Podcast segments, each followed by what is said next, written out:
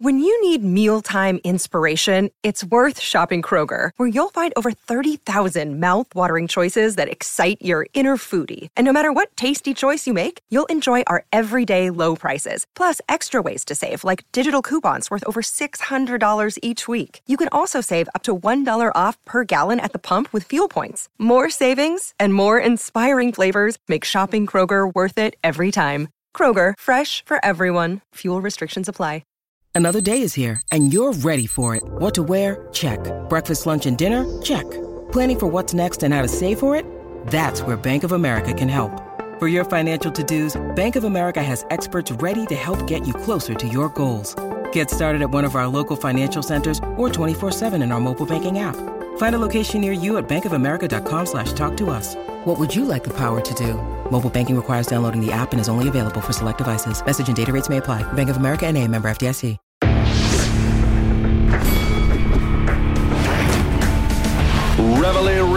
Donks. Look at us now, tip to tip. This is our life. This is our passion. That's the spirit we bring to this show. I'm Luke Thomas. I'm Brian Campbell. This is Morning Combat. Hey, it's the Monday. It's the Monday. The Monday. There's only one Monday, and it's the Monday. The 27th of February, 2023. And it's time for Morning Combat. Hello, everyone. We're going to react to all of the wonderful things in the world of combat sports that happened over the weekend. I am merely one half of your hosting duo. My name is Luke Thomas. I join you from the capital of Estados Unidos right here in Washington, D.C., joined by my filibustering friend. He just, just can't stop filibustering. Should be on the Senate floor in my hometown, but he's in his own hometown, which is Connecticut, a place in Connecticut, and it sucks because it's Connecticut. Hi, Brian Campbell. How are Luke, you? I'm in my home state of New England. Get it right, okay, Luke? Thank you very much. Great to be back on this Monday morning. Weird weekend of fights, and I know everybody can't wait to show up and hear BC try to work himself out of the corner on scoring that Paul Fury fight. But I rewatched it, guys. Don't worry. Did and you get beat wrong. up for it? I was wrong. It should have been. It should actually have been seven rounds to one in favor of Jake Paul. So I got that one wrong. I'm sorry. I'm sorry, folks. But uh, but uh, I don't. I don't mean to pull Luke Thomas here. I just don't care. All right. No, seriously, I rescored it. We'll talk about that. But great Okay. to be back. Uh, Luke, that would you say that Sunday offering was surprisingly uh, not dramatic, but entertaining, compelling to a certain degree. I thought it was all right. I again, it's the same thing I have with Jake Paul in general. It's like I'm not even.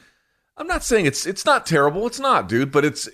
I thought I thought Arnold Allen had a good tweet about it. Where he was like, "It's definitely these guys are not so bad you can mock it um, because it's not that, but they're definitely not so good that it's thrilling." And so I think it's somewhere kind of in the middle of that. So I'm definitely not going to hate on it, but it wasn't like mind blowing or something. It was all right. It was all right. It was all right for a Sunday anyway. Uh, so we'll get to that. We'll talk about UFC as well. We'll talk about some of the boxing over the weekend. We just mentioned that one, but there's other boxing. And then, of course, there was Bellator, the return of Yaroslav Amosov. We'll get to all of that and more. Thumbs up on the video. Hit subscribe if you are new here. We do it live three times a week, 11 a.m. in the East, in addition to all the weekends shenanigans. By the way, this Saturday, we will have a post fight show to react to UFC 285. And also, BC, speaking of Sundays, yesterday the pregame preview came out with Chuck Mindenhall for UFC 285. So you can check that out, youtube.com slash morning combat. We get you set for everything with the return of Jon Jones. And of course, we'll lean into that more as the week Now, now quickly on that pregame preview, Luke, uh, we do great work, the trio of us, so get fired up for this weekend's card. But I did get a lot of people saying, "Oh, BC, you must have been in the eighth row, brother." Um, you know, wait till you see the pregame preview for UFC 286, Luke, because we filmed those back to back, and the the tiger thick caught up with us a little bit, so it got a little, it got a little uh, sweaty, sweet nectar there, and uh, a little loose on the, you know, a little loose there. So we'll, we'll, and you can enjoy that in the future. Thank you. Yeah. Although I do think the 285 one came out pretty good. I was pretty happy with that one. But Well, I mean, um, we got we got Chuck, who could who is like you remember, dude? Do you remember um who was that guy that would sell things all the time and then he died of a heart attack? You know that guy Billy Mays, dude. Do you remember when he took the the flex tape and put it on the bottom of that boat and it didn't leak? That's what Yes. Chuck Mindenhall is to Morning Yeah. Combat, dude. He's the He's the parachute. Like we hit we hit it when we just fall out of the plane and we Yeah. usually get to the ground okay. Right? Something like that. something Um, like that, Luke. Uh, He's the okay. responsible parent in the in the house when we when we get together. Okay. Uh, BC, want to remind everyone Showtime is the label that pays. Showtime.com, 30 day free trial. If you like it, you can keep it. If not, you can bounce. We also have merch, morningcombat.store. You can get this. You can get BC's hat. You can get BC's shirt. You can get all kinds of fun stuff out there. BC, I took my daughter to school today. Yeah. I, I, I drop her off in the morning and then my wife picks her up in the afternoon. That's the routine that we have. And uh, not, not even trying to, not even trying to. I happened to realize as I'm walking my daughter to school, I had a morning combat beanie, a morning combat jacket, and a morning combat T-shirt. I felt, I felt a little stupid, just sort of repping the brand as uh, as uh, nakedly as I was. But your boy was doing it. I love it, Luke. I love all, it. All of my shelf is just my clothes. It's just it's just MK merch. It's crazy. Did you point. see? Did you see that Jay Paquette made this for me, Luke? And he's currently making a shirt out of your hair at the same time as well. Right now, he's he's weaving it together, and uh, it's great, Luke. Big Yeah, big fan of he- our. He's disturbing. Can we put that? He's Oh, disturbing. stop that, Luke! It's okay to have really nice people in your life who support what you do. You don't have to put them all down. Okay. I'm just not used to it. I'm just not used to it. it's a foreign. It's a foreign feeling. Uh, BC, I mean, I mean, to our- one day will I have to to fly out to Mount Unike to identify the body? Possibly, Luke. Okay, okay, but until that day happens, let's let's give the Paquette some respect. Okay. All right, so let's also start the show right before we hit the top five. We're going to start doing this on Mondays now. Every Friday, we do a segment called "Okay, Bet," and we bet. We bet on winners. We bet on fights that are going to go the distance, fights that are going to get stopped. BC, you had your best weekend ever. You went Dude, four I told one. you I'm coming back. I trust me, right? Like Andy said. All right, I back, brother. I back right now, right freaking now, Luke. All right, so you here's what here's what BC did. BC correctly predicted Amosov would win. Check. Did not predict Ilunga Makabu would win, which Woo. is surprising. We'll talk Dude, about that a little bit later. Who would have thought Badu Jack? Wow, wow. I know, and he he looked good too, dude. Badu Jack looked pretty good. I was actually surprised. That was, he, he looked all right. Uh, you got correct. Jasmine Judah uh, Jasuda, Jasudavicius would win as an underdog. You got correct uh, that Elvis Rodriguez, Joseph Adorno. You took the over on that. You were correct, and you were also correct that Lineker Andrade over at one championship would end in a KO. That brings your overall total four and one for the weekend. Overall total nine and fifteen. Still some work to do to get that ledger a little bit more balanced, but definitely a strong weekend for you. Mine was not nearly as good. I went two and three. So, like you, I got the Amosov pick, winner, winner, chicken dinner. Whiffed on Jake Paul. He lost. Whiffed on, uh, I bet on Pedro Carvalho as an underdog. That went absolutely nowhere. That one blew up in my face. I thought the I thought the Selecki or Selesky versus Deaton fight would go the distance. It did not.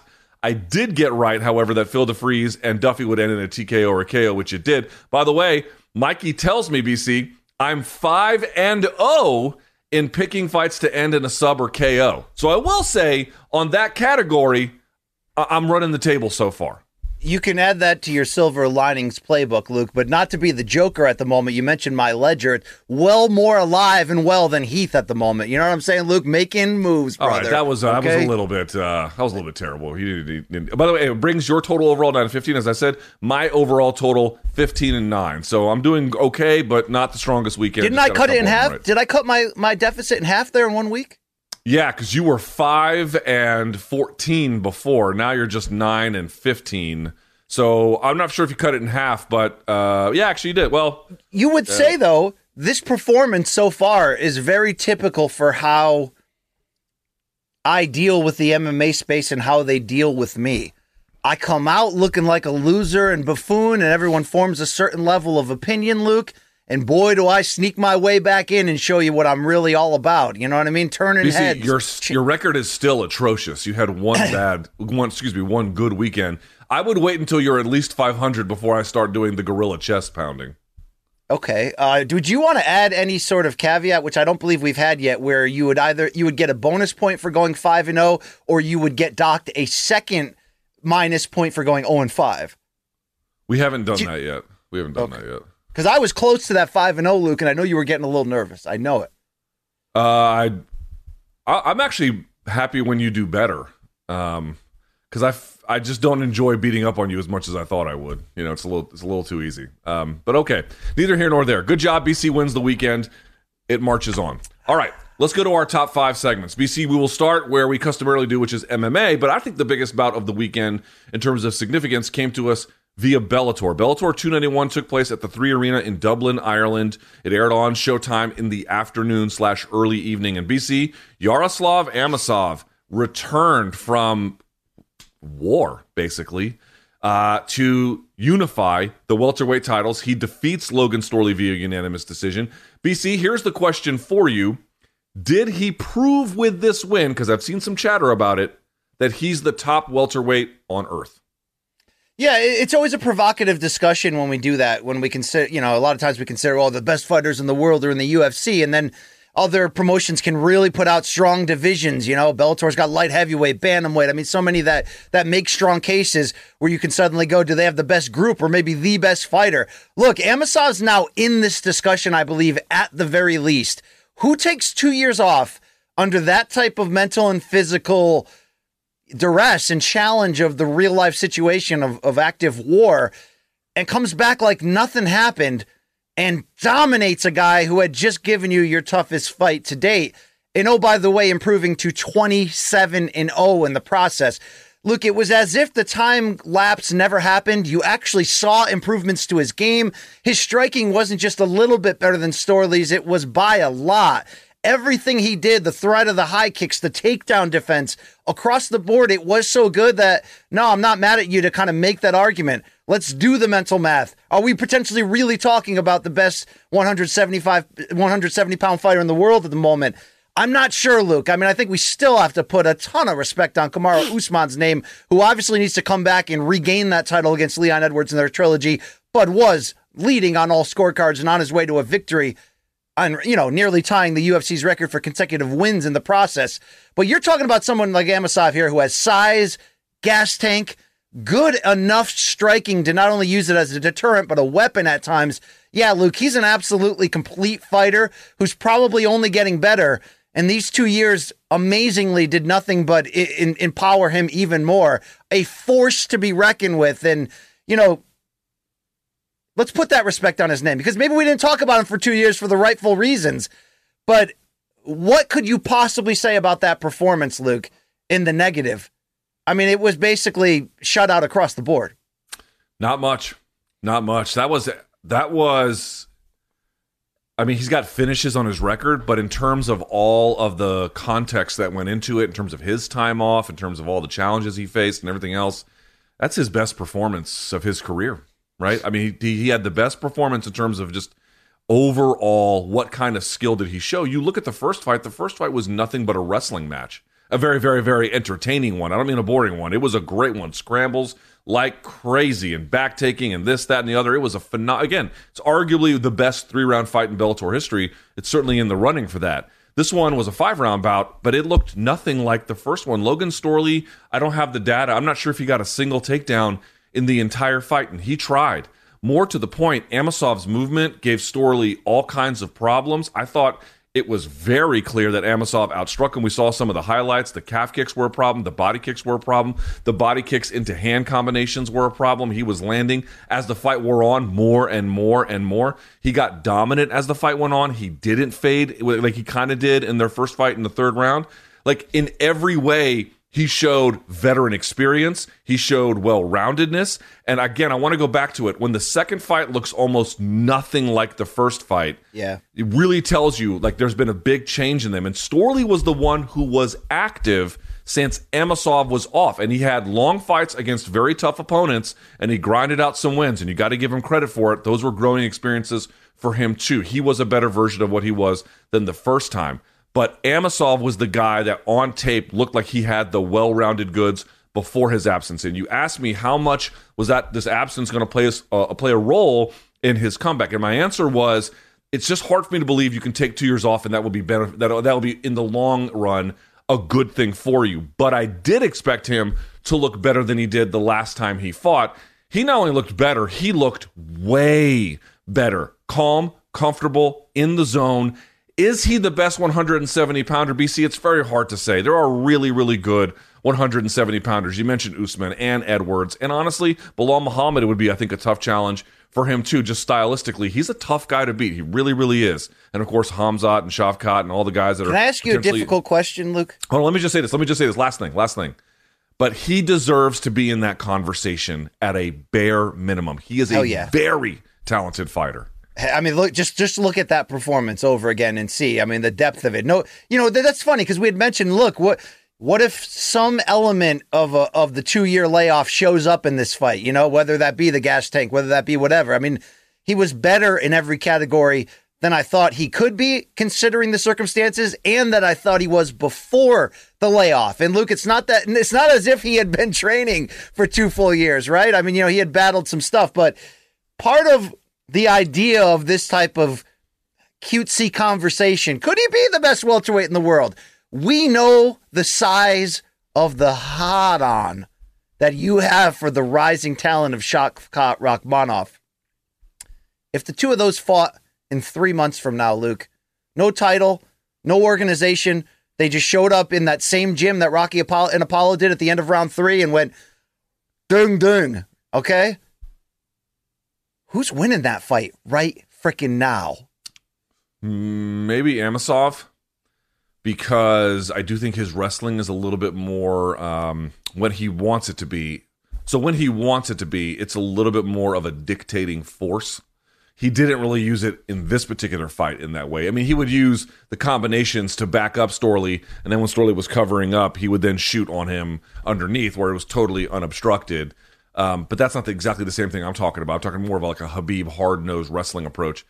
Uh, Amosov isn't that either, but he has a gear like that that he could go to that I think might give Rakhmonov some problems. But you guys know I'm high on Rakhmonov too. Like Rakhmonov probably is going to wear a UFC title or at a bare minimum fight for it. And um, you know anybody who's on that level in that division is going to be incredibly good. It'd be a tough fight. This is my point, man. Like I don't. It's it's really hard to say who's exactly better when there's such lack of integration between these divisions, UFC and Bellator and whoever else. But at the same time, man, you have that many fights, you had that long a layoff, you had that kind of an experienced opponent who had all the time in the oh, dude. Logan Storley had all the time in the world to get ready for Yaroslav Amosov, and I'm sure he did to the best of his ability. The problem is, whatever he was getting ready for, Amosov was already past it. Luke, uh, we made the right prediction here, and, and I think it ultimately came down to the talent between the two. And yeah, we'd seen them fight before, but we expected the two year gap to change some parts of that.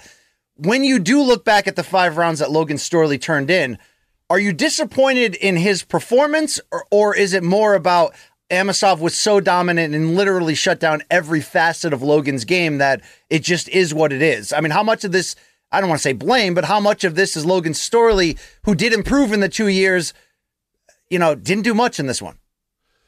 Yeah, I think the issue for me for Storley here and maybe at this point in his career, he's obviously a great athlete and we know he can wrestle. I mean, these are two things you don't ever, ever have to worry about. And he works hard. So he's got a lot of things there that are going to make him in competitive bouts no matter what. But on the striking side, while I agree he's gotten more comfortable, it appears that the problem is this he's more comfortable setting up his own offense with it. Uh, I don't know that he's that comfortable uh, dueling with it, right? In other words, if it's just a striking match where you can't, you know, use the threat of wrestling or the opponent has the ability to like really reach you from distance, if he's got enough of a well-rounded striking game for that, that's the first problem. And the other problem is defensively, like I don't see a ton of improvement to the point where he can keep himself safe in bouts like this. Now, again, it's sound. It sounds like I'm saying he's not gotten better at any capacity. That's not what I'm meaning. What I mean to say is, I think the progress with striking has been real, but relatively modest. That's the issue for me. It's just a modest amount of progression. And so, modest progression against a guy like Amosov, who is capable of big chunks, leaps in every time you see him, that's just a hard guy to fight. That's a really, really hard guy to fight. Also, let's ease off of Logan Storley a little bit. If we're having a conversation about Amosov as maybe the best guy in this weight class, independent of organization, you know, Storley's not going to look good against a guy like that. Who not not many people are. Not many people are, right? So um, it's a tough guy to to like to shine against in that way. Certainly, no, no question about it. And isn't he teammates with Bellator middleweight champion Johnny Eblen, who's having Yeah. a similarly dominant run? The, the more he steps up in weight over over there at ATT, Luke, that's iron sharpening iron. Yeah, I mean uh, Johnny Eblen. I'm not sure if you saw it, BC, because I know you were having to do a bunch of stuff when it went down. Eblen was interviewed by our colleague at CBS Sports, Amanda Guerra. About working with Amosov in this time off and spe- specifically getting ready for this fight. Dude, it brought him to tears. You know, it brought him to tears talking about how difficult it was. So, Yeah. for for Amosov, not for him. Yeah, I got a And, uh, great. sorry, sorry. Yeah. well, I was just gonna say, like, I just it seems like they have a great relationship. Yeah. I got a great nickname idea for our CBS Sports HQ uh, colleague Amanda Guerra, who's doing a great job, by the way, dealing with Josh Thompson and going back and forth. How about AG two? No, is that too? Is that too? Uh, too It's just dadly too, it's for you? just too dumb. It's just too It's dumb. just- La- just- la- BC, last thing on this. Here's the problem with Amosov. I have a feeling we're going to see him at middleweight testing himself. Sure. Because here is the top 10 b- uh, beyond him. Storley, who he's beaten now twice. Michael Page. Candidly, I think he'd beat Michael Page. Jason yeah, Jackson. but, but we need to see it. But we need to see that shit. Okay, if Michael Page Okay, gets maybe, back, Goji maybe. But you, who, who are you, okay, gun to your head. Who are you picking, Amosov or Page? For sure, Amosov, no question. But look, you do agree that Page brings a wild card element that no other fighter can reproduce. Sure, sure. And then beyond that, Jason Jackson, I think, deserves to be taken seriously. Uh, then there's Douglas Lima. Then there's Goiti Yamauchi, Neiman Gracie, Andre Koreshkov. He's a wild card too. And Yes. then Lorenz Larkin. Lorenz Larkin having a phenomenal last performance. He's a wild card. I'm just saying, not a lot of guys in that division where you would comfortably say Amosov's got his work cut out for him, except for maybe one or at most two. Yeah, but his, then, his training partner and buddy is the top of the uh, the the middleweight division at the moment, Luke. So somebody's got to pull a DC and and stay away. Okay. All right, very good. Uh, we move on to the second topic, BC, which is the UFC card. Now, Krylov got sick right, but the day of the fight, and so they had to call it. I mean, uh, on the broadcast that he wasn't going to compete. So, skipping that for just a moment, we go to the fight that ended up being the main event, which was Brendan Allen. I think very surprisingly, but but he earned it, upsetting Andre Muniz, submitting him BC in the UFC Vegas 70 ad hoc main event. Having witnessed this, and everyone was talking big about Muniz, me in particular. I thought, I dude, I I thought he was going to win. I thought he was going to roll here. Nope, totally blew up in my face. So in your mind, Muniz was ranked 11. Does this mean you think Brendan Allen is ready for the top 10 at 185? Well, look, with this type of performance, he showed me that that uh, whether or not he truly is ready, I think he deserves an opportunity to show that because he had already put together, I believe, a three fight winning streak entering this fight. But look, we we know his levels. We we felt like we knew his upper bound limits. We'd seen him lose before, but bounce back with wins. Dude, he flipped the script here, and I thought the emotion he showed immediately afterwards in the post-fight interview with his Davy Crockett hat on by basically saying, like, "Do you know how many times I've heard people count me out this week?" You do wonder, Luke. You know, and we saw that with, with Tommy Fury. To be fair, ahead of Jake Paul, you wonder if somebody in the build-up leaning into what is expected to be, you know, a close fight in terms of the odds and on paper, but the collective opinion is pushing back against them so strongly. And you're right. I, I mentioned that comment from Ian Parker of ESPN, a guy that that uh, that I talked to from here and that now now and then, and he said, "Look, there's a form p- potential future title challenger in Muniz, which you know may, isn't isn't entirely out of the question for the rest of his career here." But he got humbled, and Brendan Allen raised his game. There's no question about it. His ability to reverse on the ground, which we expected maybe could be Muniz's uh, Muniz's opportunity to get uh, you know, to have big moments, and certainly what he was able to do on the feet, never really allowing himself to get too lit up consistently, worked well from distance, had good defense. That all pales in comparison to the surprise of him to go in there and submit Andre the way he did. So, yeah, Luke, hell yeah, it's time for him to show us exactly how good he really is. You got to give these type of fighters, guys that come in, trade wins and losses, need to learn that craft, refine. You got to give them that chance to do that, Luke. And this was uh, an unexpected breakthrough moment, not just getting the upset win, but having the main event fall apart and suddenly this is Brendan Allen's night. You know what I love best? He called out the two guys who had most recently defeated him, Chris Curtis and Sean Strickland, and said, Hey, let's run this right back. It's exactly what I want to see out of him, Luke, and I want to see him again here. Yeah, he's had four wins since the Chris Curtis loss. So he's on a four fight win streak. Three of those by rear naked choke. Here's the point, though. His last loss was uh, in December of 2021, so about uh, a year and some change ago. And then the loss before that, his only two losses in UFC are Sean Strickland and Chris Curtis. So it's not like he's losing to chumps. And then the loss to Sean Strickland, which was a catchweight at 195, um, he lost in 2020, which is now uh, November of 2020. So uh, two years and some change. I bring this all up to say, BC, uh, he just turned 27. He just turned 27.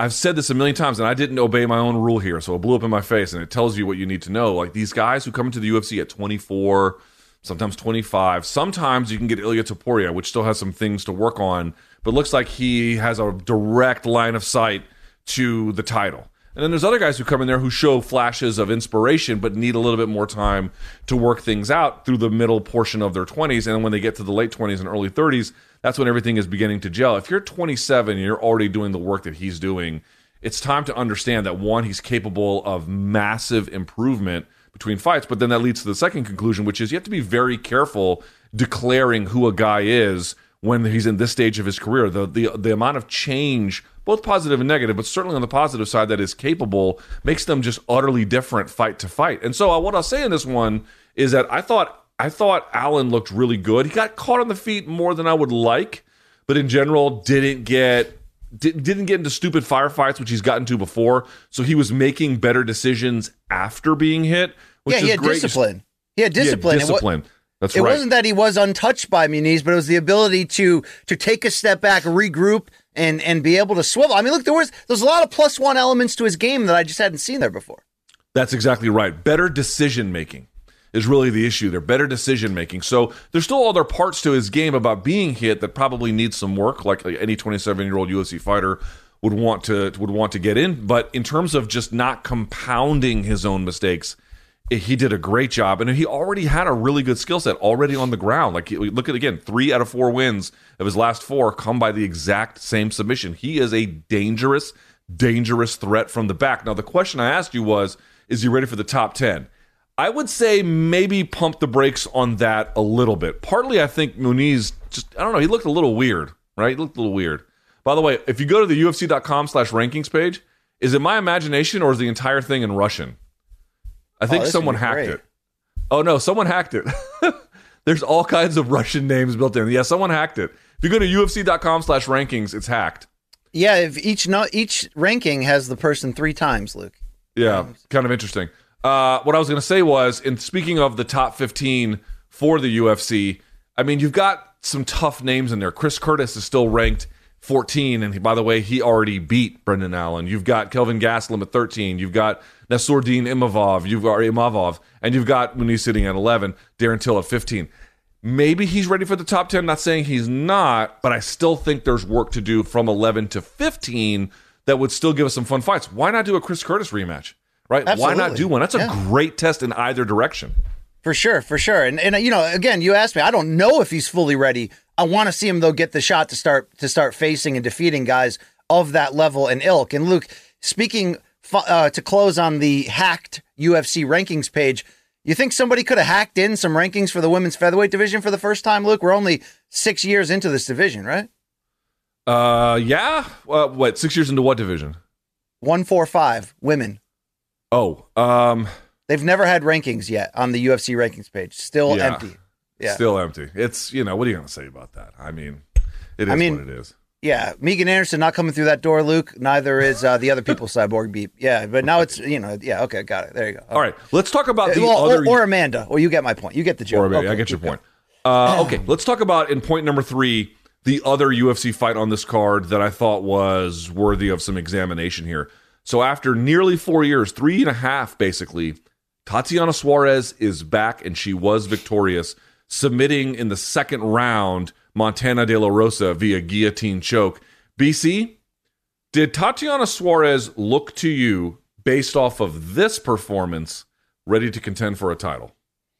Uh, yes, yes. I'd like to hear your your rebuttal and comeback on there. But what's most interesting to me after such a long layoff and all the questions about injuries that have slowed her down and what that could potentially do to somebody mentally. Luke, she erased that time. I want to compare her to the people that have famously in the UFC erased large periods of time and act like it didn't matter. You know, people like Georges St. Pierre, Dominick Cruz. I'm not going to say this performance was on that level. No, it was workman like or work woman like, Luke, and ultimately dominant in that one gear. But what it did show me is the thing that that always seems special about Tatiana Suarez to begin with when she won tough at strawweight and when she looked to be an early sort of long shot dark term or you know long term dark horse title contender is the mental toughness. It just seems to be next level. We're going to play some sound later from her on Have You Seen the Shit that will embellish this more. But we know what her strength is. She came out with that strength and she was plotting and, and, uh, you know, like you knew what she was coming with, but it was like this giant boulder rolling down the hill. Eventually, it broke Montana De La Rosa, and she was able to get and get the position she needed, and she got the finish. What I think is most interesting, Luke, is that despite coming back here in a 125 pound bout, and despite a lot of our early talk heading into her return of, wow, the women's flyweight division is suddenly fun again. What the hell does you know? What place does Tatiana Suarez hold if she comes back and gets a win? Even though obviously I'm not looking over that she was a heavy favorite, deserved to be, and defeated somebody who's tough in Montana De La Rosa, but skill for skill, she should beat unless there's problems from the layoff. She's not talking about flyweight, Luke. She's talking directly about coming back in strawweight and continuing that quest that she was on. So I think there's a lot to like from this performance. She didn't show us a lot in terms of striking. Again, it was workmanlike plotting, but once she starts closing distance, can take you down, can do what she does, Luke. She's a force to be reckoned with. And intangible wise, some people overrate or underrate what that what those things can actually mean. Dude, she is dialed the hell in in almost a scary way. Uh, yeah, do I expect her to fight for a title soon if she can stay healthy in either division? If she can start stockpiling wins?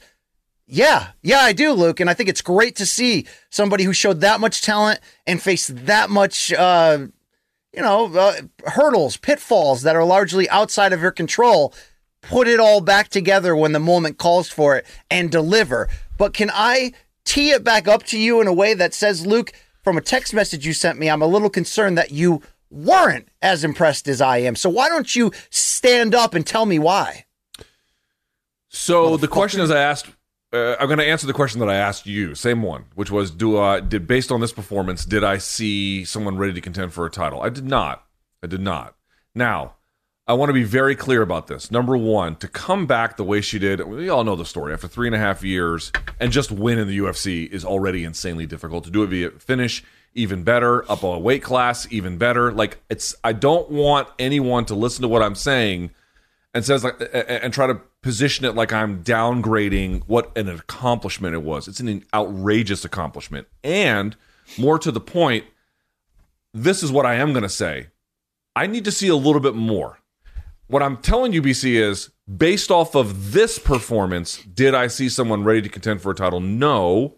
But I don't know that this performance is necessarily all that representative of what we might get from a more consistent, in shape. I mean, she was in shape, but you know what I mean? Like in, in rotation constantly, Suarez. there's a question about like how representative that is. And I feel like it's not very representative. I feel like it's representative of uh, the person that we got in the cage that night in terms of being gone for so long, but not in terms of what she can actually produce if she can stay healthy and consistently fighting. And here's why I say that. You know, listen, man, women's wrestling in the last four years in MMA has come a long way. And to me, it was something of an interesting sign that most of her wrestling attacks didn't really work very well. She had to switch from her leg attacks. She did get, I think, one head inside single, but in general, most of like the level changing, trying to grab the legs, trying to work the single or the double, it didn't really go very well. Most of the good stuff came from head whips, or what you might know as a head toss, where she's able to like club the head and then turn and then get uh, De La Rosa off of her base and then almost throw him like a judo throw, right? Like that's that's what that's what uh, uh, Tatiana Suarez was able to use and and that's fine because that's a real wrestling move and she has real wrestling and she was able to make it work, but it's almost like a regression that she had to switch it up that way to get the takedown. And I say this to point out like De La Rosa has not been known as like a fierce takedown defense kind of person. And granted, it's up a weight class and what Tatiana Suarez was typically used to. Again, it's her first fight in three and a half years.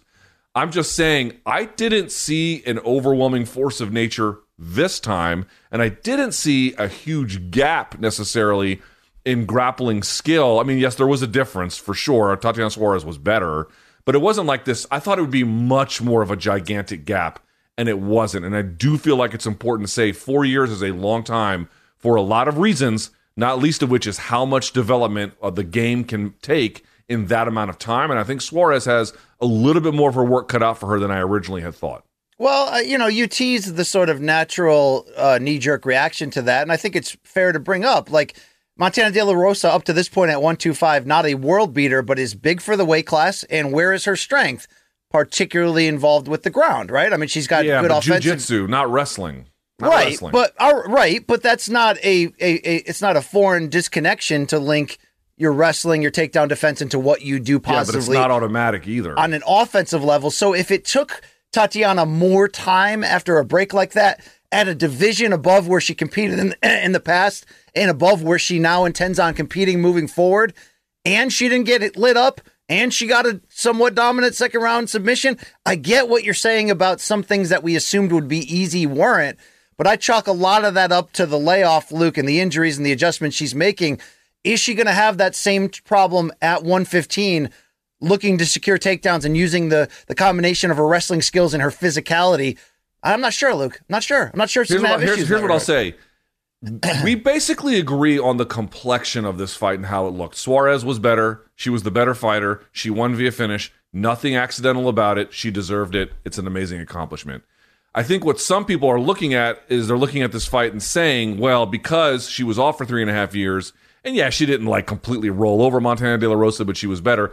It must mean that in subsequent fights, she'll make up that difference at 115 and we'll see the old one.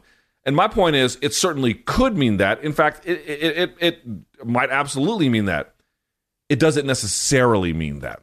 That's my point. It doesn't necessarily mean that we can grade her on a curve such that we can say when she goes to 115, all of the other pieces will pick back up where they were.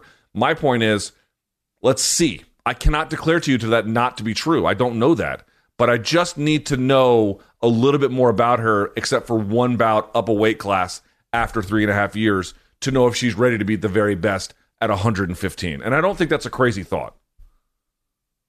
Not a crazy thought. I mean, you know, there's things you have to prove over time, but I guess I was more uh, intrigued, impressed by what she did in the long run. Now, now, Luke, specific I'm to in, the idea. I'm in, Jose, hold on, don't- don't take it from me now. And I know you're not trying to. I, I'm impressed by what she did. I just didn't see a title contender Sure. from that performance on Saturday. Fair, fair enough in that regard. What do you feel though about her comments of wanting to cut back down and continue the run she started at 115? Uh, in theory, Luke, it's a longer path to the title because that that division has more consistent depth since its launch in 2014. I mean, it's always sort of historically talented to a certain degree. I'll give 125 credit for repopulating, but in terms of the size differences she'll hold and the path to the top, is this the smartest move in your eyes uh, in terms of the two division offerings to her available to I, her? I, I think it might be. I think it might be because her style is physical. She gets a little bit extra physicality out of it at 115. Also, like I give her and the UFC credit here. I think they played this one the right way. She didn't want to cut too much weight for her first one back. I think she still felt she'd be competitive at 125. She was right. And that she didn't want the toughest opponent relative to what um, you know, her strengths and her weaknesses are. They wanted a they wanted a respectable opponent and a talented one, but one that I think they felt was beatable. They were right about that. And that's the perfect this is my point. Like if this is just the get back, get right fight, and then she can really begin to home in on the things she's very, very good at with subsequent performances, then this is this is tremendous. I'm just saying, based off of this, given the uncertainty around it, it seems a little premature to declare a title contender emerged from this bout for a different weight class. It's a smart return bout, but we still got to see her put that into action before we can truly be sure. All right, that's fair, Luke. It's fair. You're not you're not Yeah, hurting anyone's right. feelings here. It's fair. We got to see it. We got to see it. Let's do it. Let's hope for her sake she can stay healthy and and she could stay on that road, Luke. And uh, Also, I didn't like the way she pulled guard. I didn't like that way. Uh, I prefer it when guard is pulled, where they wrap the legs before the other fighter has a chance to retreat to the ground. And this time she kind of had one, and the other one got stuck. But she did a good job of switching the head into the guillotine and then jumping. It's better when you can jump and wrap all at the same time because you can get that real heavy lean um, on the back of the neck when you do it that way. So, couple. It, it, it seemed to me, BC, a little rusty, a little rusty, Justifiably little bit, which so. is understandable. And didn't show a lot of striking and, and you know look to look to lock up and take down and, Right. and you know like you said had her struggles in doing that but eventually was able to come over the top with it but Um, let's let's let's give that time. I mean, the, the key is she's got to be active and busy and stay healthy. And if she can do that, Luke, uh, you know, I, I don't. She's somebody that I, I think I see enough of the other areas, the long term questions I have. Uh, look, so dialed in, so so confident, so determined to to really you know persevere through anything that. Let's work out the kinks behind the scenes. She'll be, I think she'll be just fine. But let's find out. I mean, look, there's no short, no shortage of, of you know, like I said, even historically great names in the division right now. Let's get a couple wins under the belt, and I don't think it'll be long before she's fighting in in the type of bouts at 115 that that with a big performance could propel her right to the top. So yeah, listen, uh, let's, let's hope it. she let's stays healthy. Let's hope she can get back into consistent um, rotation. And if she can, and she can show that, of course, after three and a half years, what do you expect? I'm going to look a little rusty, which is totally understandable. She might develop into exactly who we thought, I thought she was definitely going to be. Uh, I think she just needs a couple more rotations. All right, BC, let's get to, I mean, I, I candidly, I don't know how much our audience cares about it, but there's an audience for it because apparently it broke the bank with CBS Sports in terms of traffic. Jake Paul and Tommy Fury finally, if you want to use that word, fought yesterday. Eight round contest. Uh, they were about 184 pounds each, uh, give or take. And Tommy Fury wins a split decision. Now, BC, you kind of teased it earlier, so we'll go to you first on this. How did you score it? And I guess the better question is here what did Tommy Fury prove with this win? Yeah, well, let's start off at the top. Like you know, we, we, we mentioned sometimes uh, the story of the fight. Who who had the better performance? Which I think people need to realize when you're scoring boxing on the 10, 10 round must system. You can sometimes get a disparity between what the final score is, depending on which way you scored it, and what the fight actually looked like. Why? Because in this case, Tommy Fury was the better boxer throughout. The rounds that he clearly won, he won much more dominantly. I ultimately scored it live, and when it's an eight round fight, you got to understand if it's an eight round fight with some close rounds, you can get a much closer final score than in a 10 or 12 round fight where there's more, you know, real estate to, to, to prove your dominance. In this fight, in this way, I scored it 75 74 for Jake Paul. And, you know, I got roasted on Twitter and I understand why. What that amounts to is essentially four rounds to four. The points deducted from both of them, which I thought from referee, uh, what was it, Hector Afu, were, were, you know, way out of line, way he too was, quickly. Hold on, time out real quick he was so bad. He yeah, way so out of line, bad. way too quickly without the. Pro- I mean, he warned a little bit, but but just sort of jumped the gun. And I felt like the point he took away from Tommy Fury in round six was almost like a makeup call. The good news is both of those canceled each other out to a certain degree. But look, at the end of the day, Jake Paul did score a knockdown in the final round, which gives him an extra point. I had it four to four watching live, and of course, you know everyone's going to skewer me, despite the fact that it was a split decision and one judge had the same score in favor of Jake you're the boxing guy, all that BS. But let's look at it a little bit closer. I did rewatch it because, as we often say, we're not professional judges, but we cover combat sports enough to know what we're doing. But when you're watching and scoring a fight, we have other responsibilities. I'm sending in scores to CBS Sports HQ. We're tweeting out a lot of that stuff. Upon rewatch, Luke, I actually didn't change much. Upon rewatch, I've got it, the scores flipped 75 74 now in favor of Tommy Fury, which to me still comes down in this regard, I switched round two. So here's what you got at the end of the day. Round three clearly won by Jake Paul. No one's arguing that. It was his best round for establishing the hard left jab. They jousted back and forth, and he had a very nice right hand late that that kind of wobbled uh, Tommy Fury briefly. Round eight with the knockdown, nobody's questioning that. He knocked Tommy Fury down with the jab and seemed to do enough late.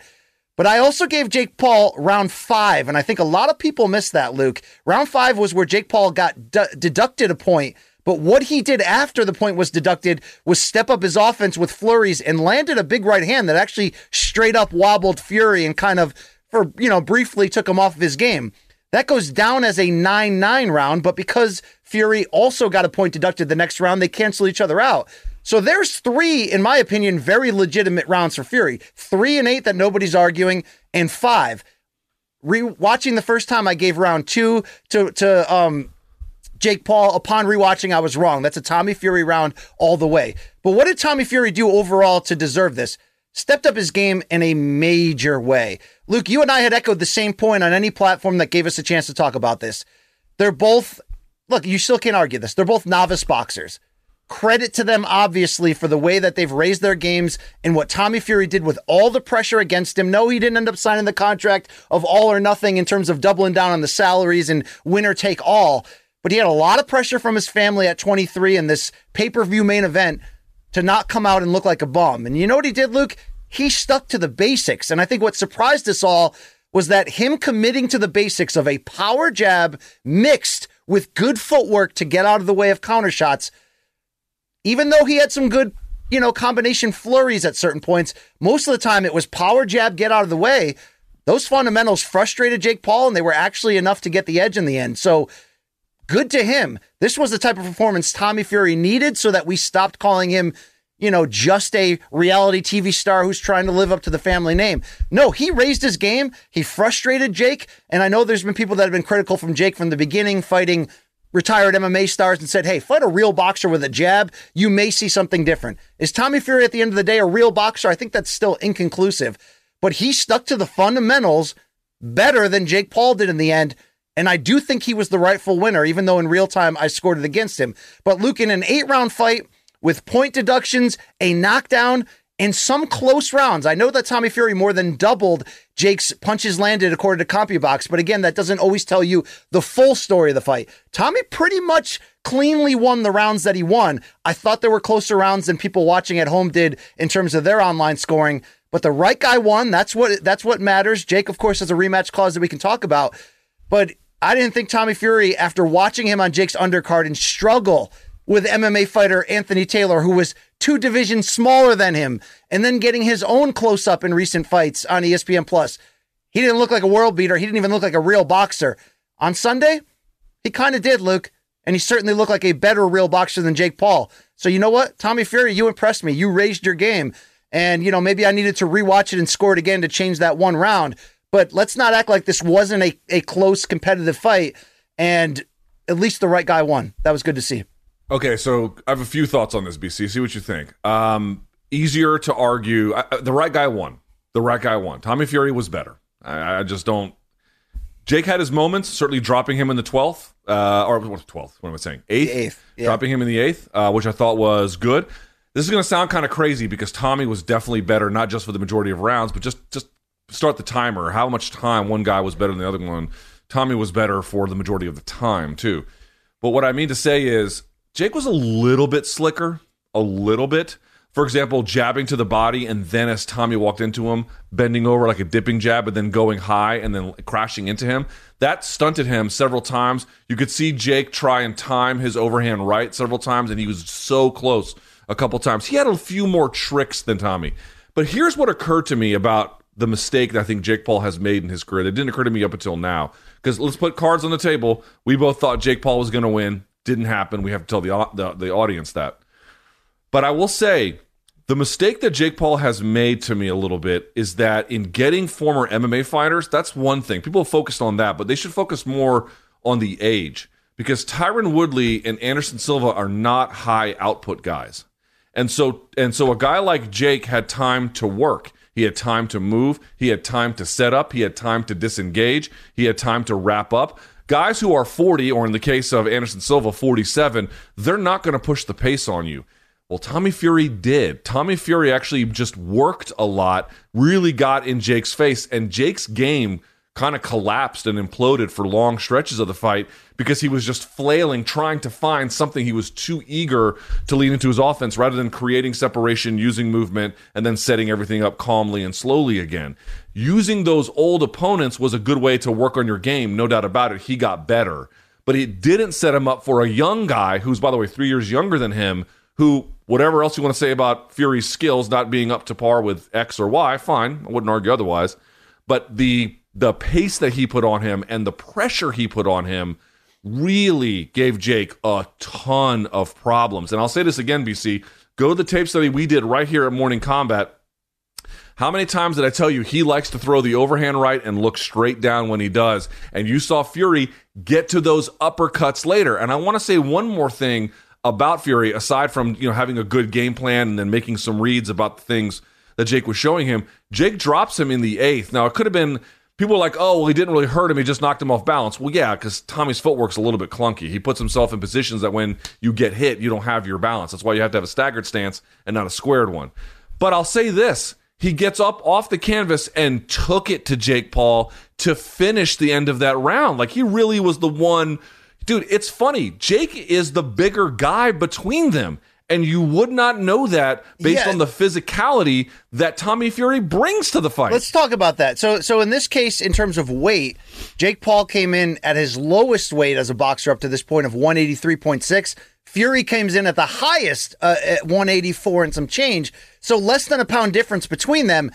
But the upper body, Tommy's body, you know, Jake made fun of it that he's muscle bound and then the skinny legs. It's not exactly that, but he's more top heavy than not he used that phys- that muscle, that physicality, he looked like a bigger fighter than Jake, even though he was the smaller fighter coming up.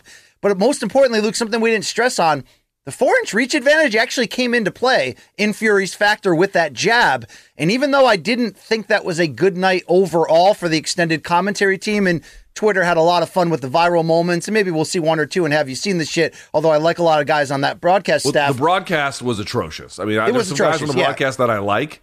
But in general, the broadcast. I like a lot of guys on that team, but I will say the the one thing Shawn Porter said that was most prescient in, in, in line of the analysis you just gave was. not just the fact that he's fighting a younger fighter who's going to have more gas over the eight rounds compared to Silva or, or Woodley, but somebody who's not standing in front of him. Shawn nailed that part. Somebody who's not just allowing Jake to close the distance right. and start to work with his feints and his and his punches. Tommy was getting out of the way repeatedly, and that was you look uh, again, he hung on the fundamentals and he exposed that even though Jake has made great gains and has better fundamentals than the level of competition he was facing before, which is older MMA fighters trying to make the adjustment.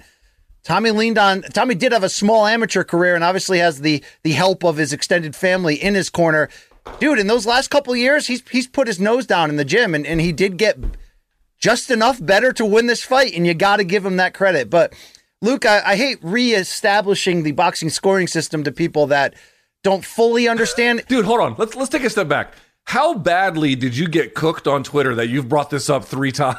I mean, I got nailed, and I, you know, it's not that I don't have, it's not that I don't have the skin for that, Luke. It's just sometimes you get angry when you know what you put out in the world wasn't Dude, wrong. In no one on Twitter will ever reproduce your argument in good faith. They'll never do it. They'll take a version of it and twist yeah. it so that you're saying something you're not actually saying. I still get skewered by a certain level of the boxing uh, population for a fight. Do you remember t- summer 2019 that that pay per view fight Keith Thurman Manny Pacquiao that overachieved there, Luke? It was a yeah. great fight. Welterweight title at stake. People remember, of course, Manny dropping him in the first round. Manny hurting Thurman to the body late, and you go, "Oh man, that's Manny's night altogether." Look, Manny was the better fighter on that night. No one's questioning that. The question comes down to the scoring. I had it seven to five for Thurman, and people still want to show up with with uh, torches at my door. I implore you to rewatch that fight. I had it the same score. It was a split decision as the judge who had it for Thurman by one round. Uh, look, Pacquiao's older. He doesn't fight for the full three minutes. What I'm basically trying to say is just because somebody had bigger moments, we see this in UFC all the time, people calling for the pride rules of scoring. Just because you had bigger moments in certain rounds doesn't mean you won the fight in a 10 round. You know, every when you have a 10 point must system, every round is its own fight. Jake clawed back enough with some power shot flurries at the end of the rounds to make some of these close. Luke, how did you ultimately have the score in real time? Uh, I kind of stopped scoring after the fifth.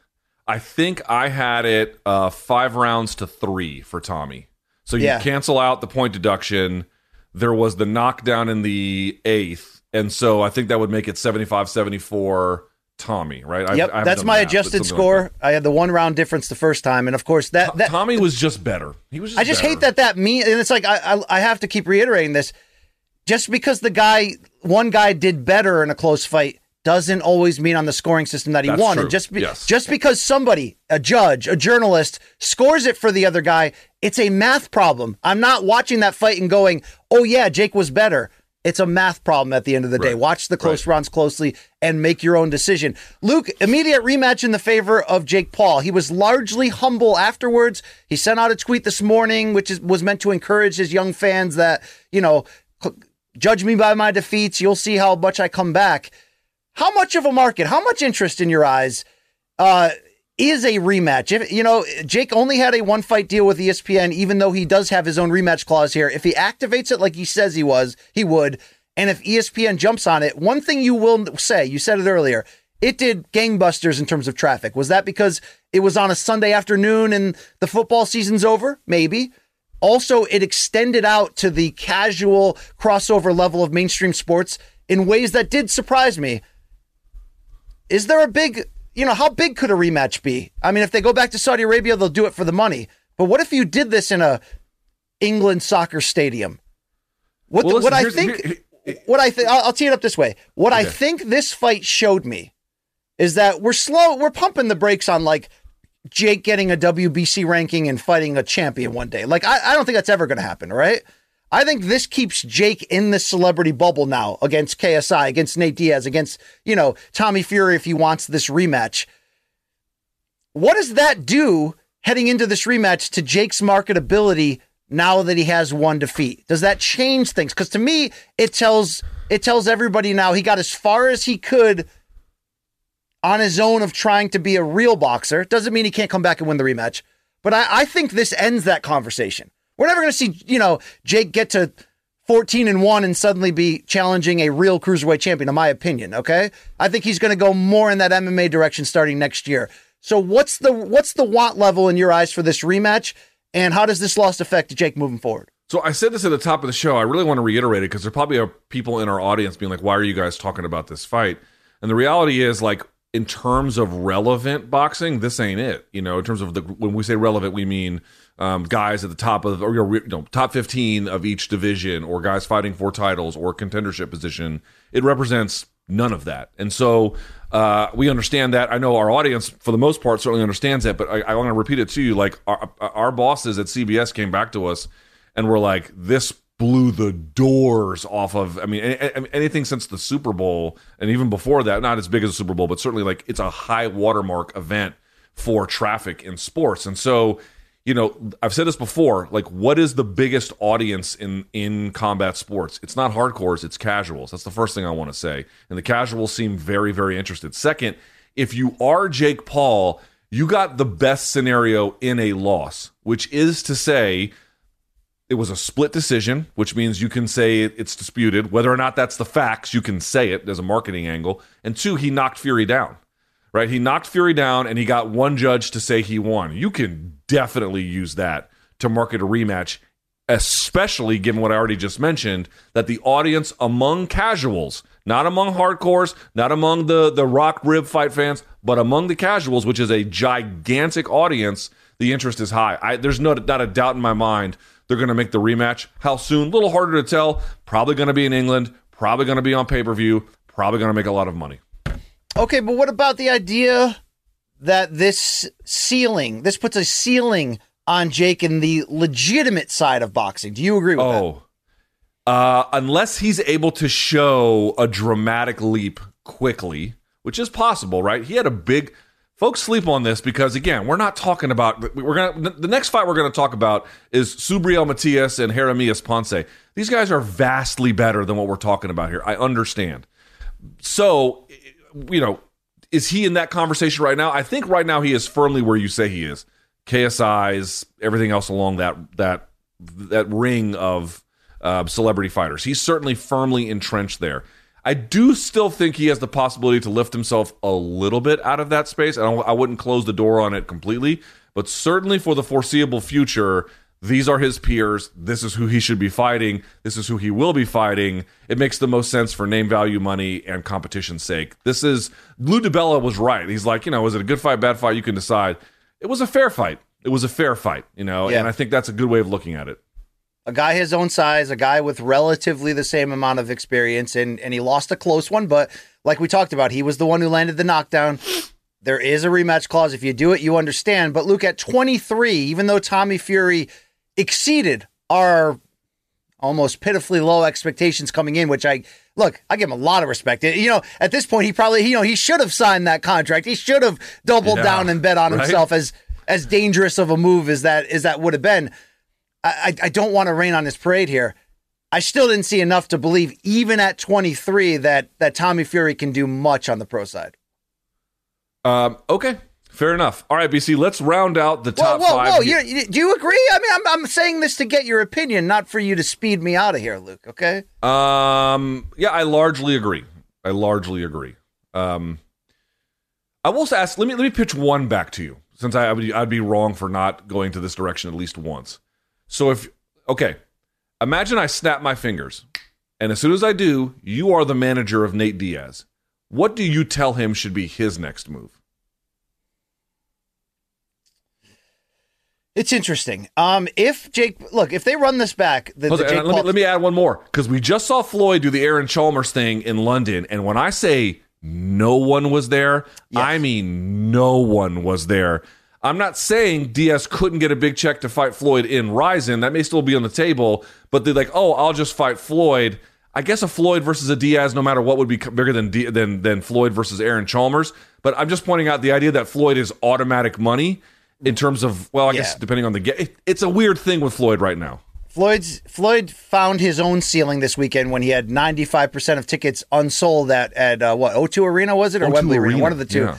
and up up until the final days, and then they essentially closed off most of the arena and darkened the entire crowd. I mean, there was handfuls of people there, but I think Nate Diaz's boxing big payday is still tied into Jake Paul, so that's why I led with that. Here's what I mean by this: if they do a Jake Paul Tommy Fury rematch, the biggest success for the promotion, for the business side of this, was that this fight was competitive, it was relatively entertaining. And that there's some level of debate coming out of it and a want for a rematch because maybe because it was on Sunday afternoon, I can't echo that again. You had a lot of people that don't normally watch boxing that have a lot of influence on Twitter that were suddenly into this and scoring it and tweeting out their opinion and you know clowning uh, clowning Radio Rahim. I mean, there's a lot of talk about this fight. Let's say you do a second one. Let's say you get that English aggressive soccer fan feel going. And let's say Jake wins, right? Let's give him that credit. Let's say he wins. He was pretty close in this the first time around. Uh, I think it's still viable for Nate. I think that closes the gap. What we saw Anderson Silva, what we saw Jake do against Anderson, it was a good win for him. But I think it scared us into the idea that if Jake wants to stay in this model of fighting big money fights against ex MMA stars, unless he's fighting guys his size, man, he may be able to dominate. This Tommy Fury fight closed that argument, but imagine if they have another close fight in a rematch and Jake wins it. Could you do Jake uh, versus Nate for for good money and interest? I think you could, Luke. I still think you could. I think that's probably about right. I'm still though, if you're, I think, you know, talking to people close to Diaz in that camp, I get the sense that he kind of felt like the Paul fight might happen this year. Still might, but now I'm putting that off till end of the year. Because here's the thing, right? If they do the rematch, let's say what is it now, March almost. If they do the rematch sometime around early summer, or let's say summer, and Paul wins, right? They might just do the trilogy at that point. Again, especially dude, if if they do a rematch and it's big and successful, and Jake wins, and let's say for whatever reason it was like this one where it's controversy and you can you know use that for a third fight, they're just going to make a third fight. Diaz could be on the outside looking in for the whole year, not getting the opponent that he wants or I think expected, and that changes things a little bit for him. Yo, for sure. I mean, we also have to question because when you have the invincibility that an unde- unbeaten fighter has, which Jake had heading into this fight, it does start to change your level of belief of what is possible. Like that's why I think Jake was inviting the idea of a ranking and potentially of inevitably a real title shot down the line. This I thought his reaction to the defeat was certainly strong. You know, he was largely humble and, and now he's talking about wanting to do it again. But the one thing, Luke, that uh, that he has lacked up to this point from an entertainment standpoint. There's been a couple of close fights in his journey, and certainly, especially the build up to the first Woodley one, he's done a great job talking people into this. He hasn't had that like back and forth slugfest yet. Could you imagine if this rematch is one of those where both fighters go down and it's this dramatic, fun fight and he wins it? I think that's the greatest thing that could be a shot in the arm to his future and then bring in the idea of a Nate fight being super viable again. But that was the bit. If there's anything to criticize about this fight that we just saw yesterday, was that it wasn't fought at a high level, and even though it was competitive and borderline dramatic with the late knockdown, it was a it was a jousting jab fest, as you would say. Right. And and so like uh, They you just know, don't have that many tools. They don't Right. have that many tools. So you know, I want I'm gonna I wonder moving forward because you can't you can't you can't discount what it does to your invincibility when you lose. Will this will this force Jake to change his business structure moving forward and model?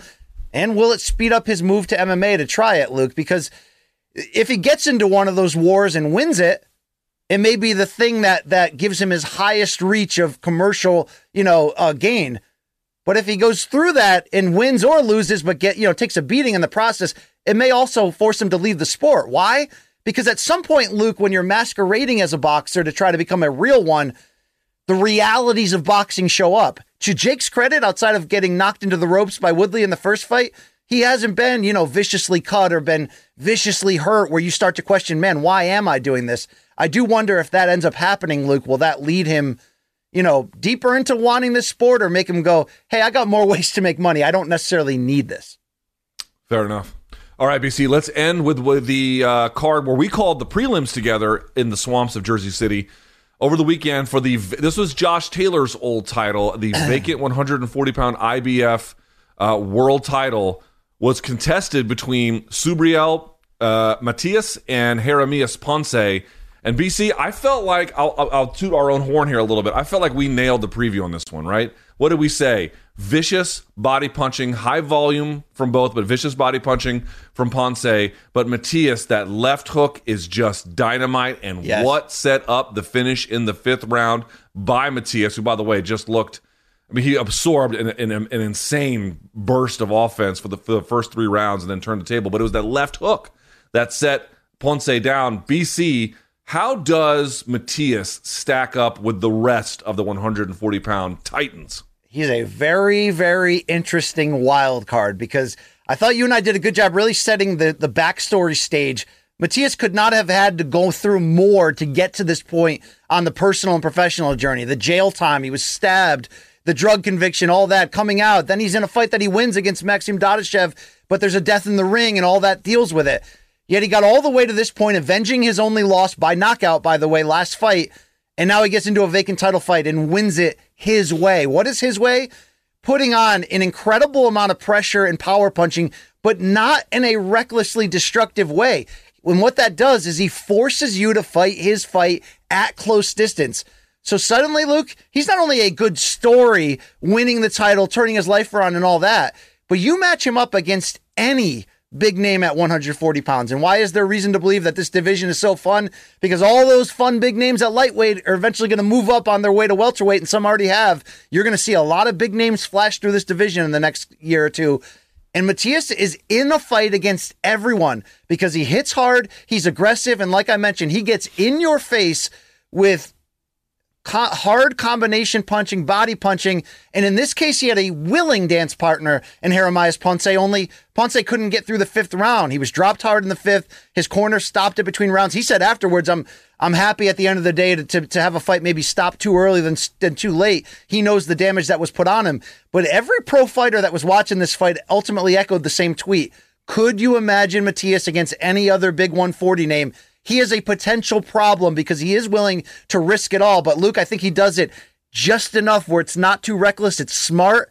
And unless you have the skill and quickness to avoid that that barrage coming at you and try to expose him, you're inevitably going to have to stand and fight with him, and that's his goal and that's his plan this is this is a good boon for those who follow PBC boxing and Showtime closely and know the the big names in and around this division. There's going to be some fun title fights made in the near future, and and I don't know if Subriel can hold on to the title for a long time, but like Michael Chandler, Luke, it's going to be a good time and it's going to be fun to watch.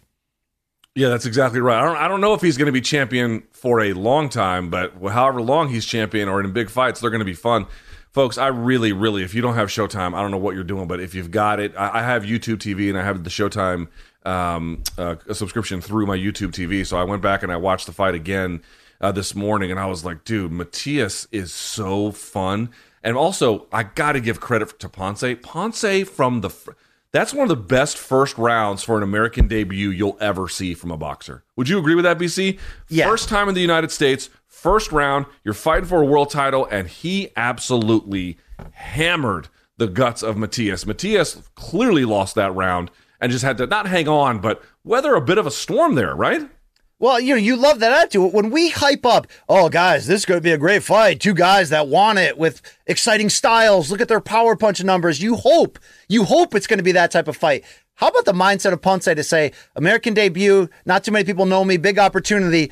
Let me come out and just let it go and, and pull this guy into the deep waters. Luke, it ended up sinking him, as we found out. But like you mentioned, could not ask for better intention for somebody who's looking to make their name known, and he did his best to go out there and do that.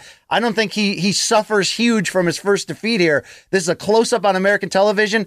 He's willing and able to go in there and make fun fights. I think he's going to be in a few of them moving forward. Yeah, and I said this on the prelim broadcast about Matias. He's from Puerto Rico, which, by the way, like Puerto Rico, just pumping out talent in boxing like it's going out of style. They always have been probably always will be. But he is currently living in Mexico and has he's training there anyway.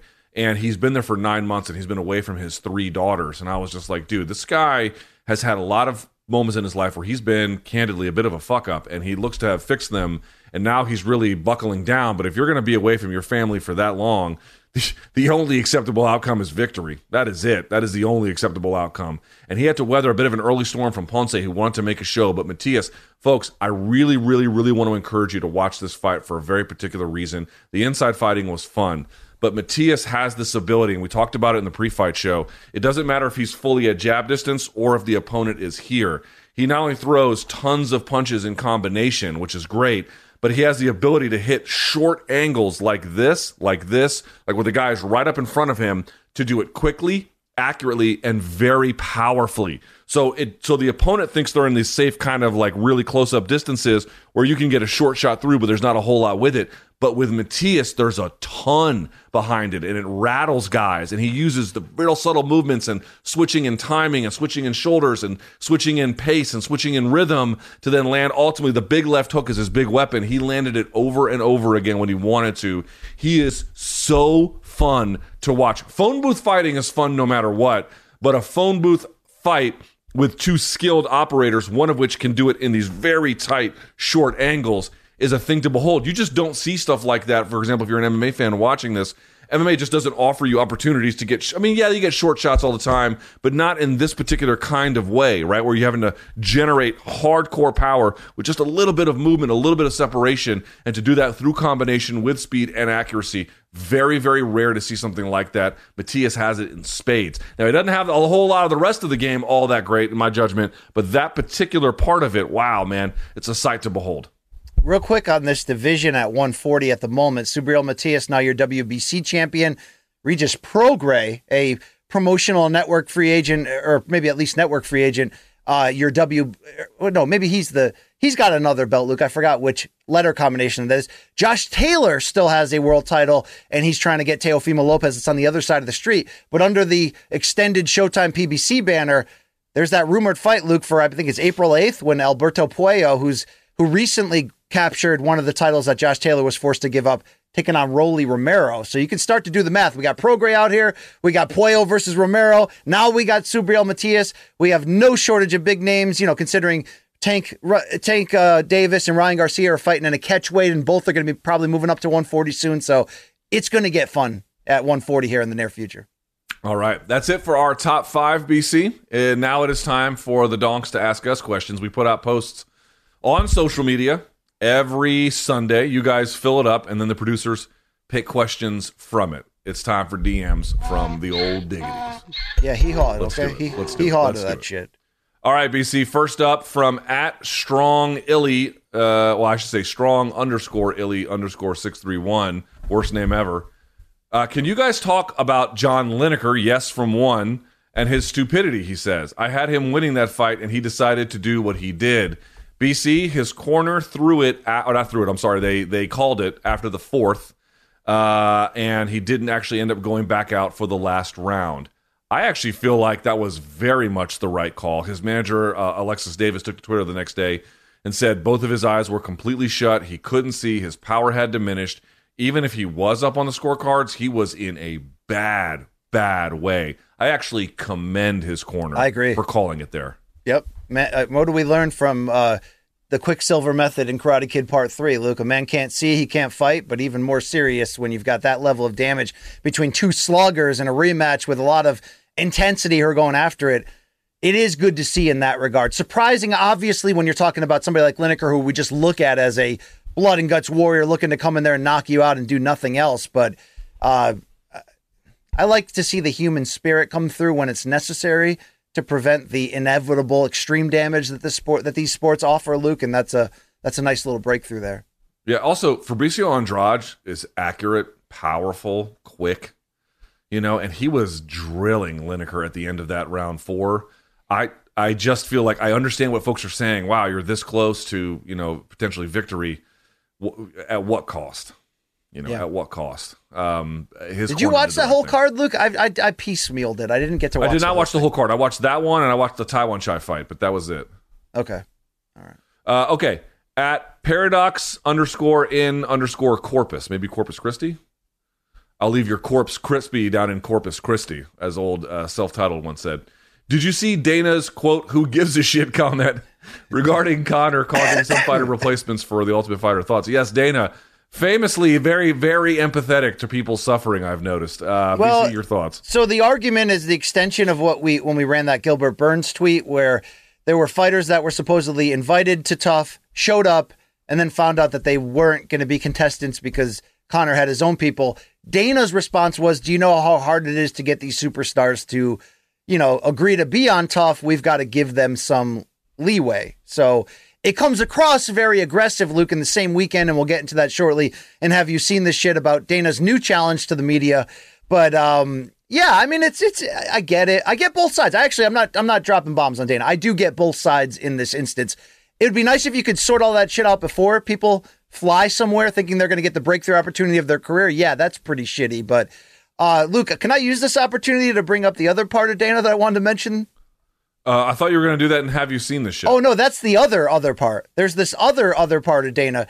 Did okay, you see that vi- very quietly?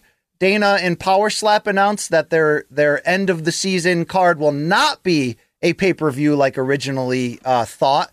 Instead, will be airing free to air on uh, what's that? Uh, what's that right angle YouTube equivalent?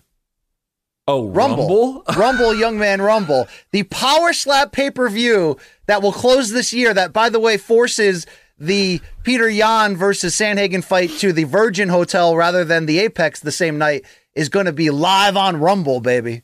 Your thoughts, Luke?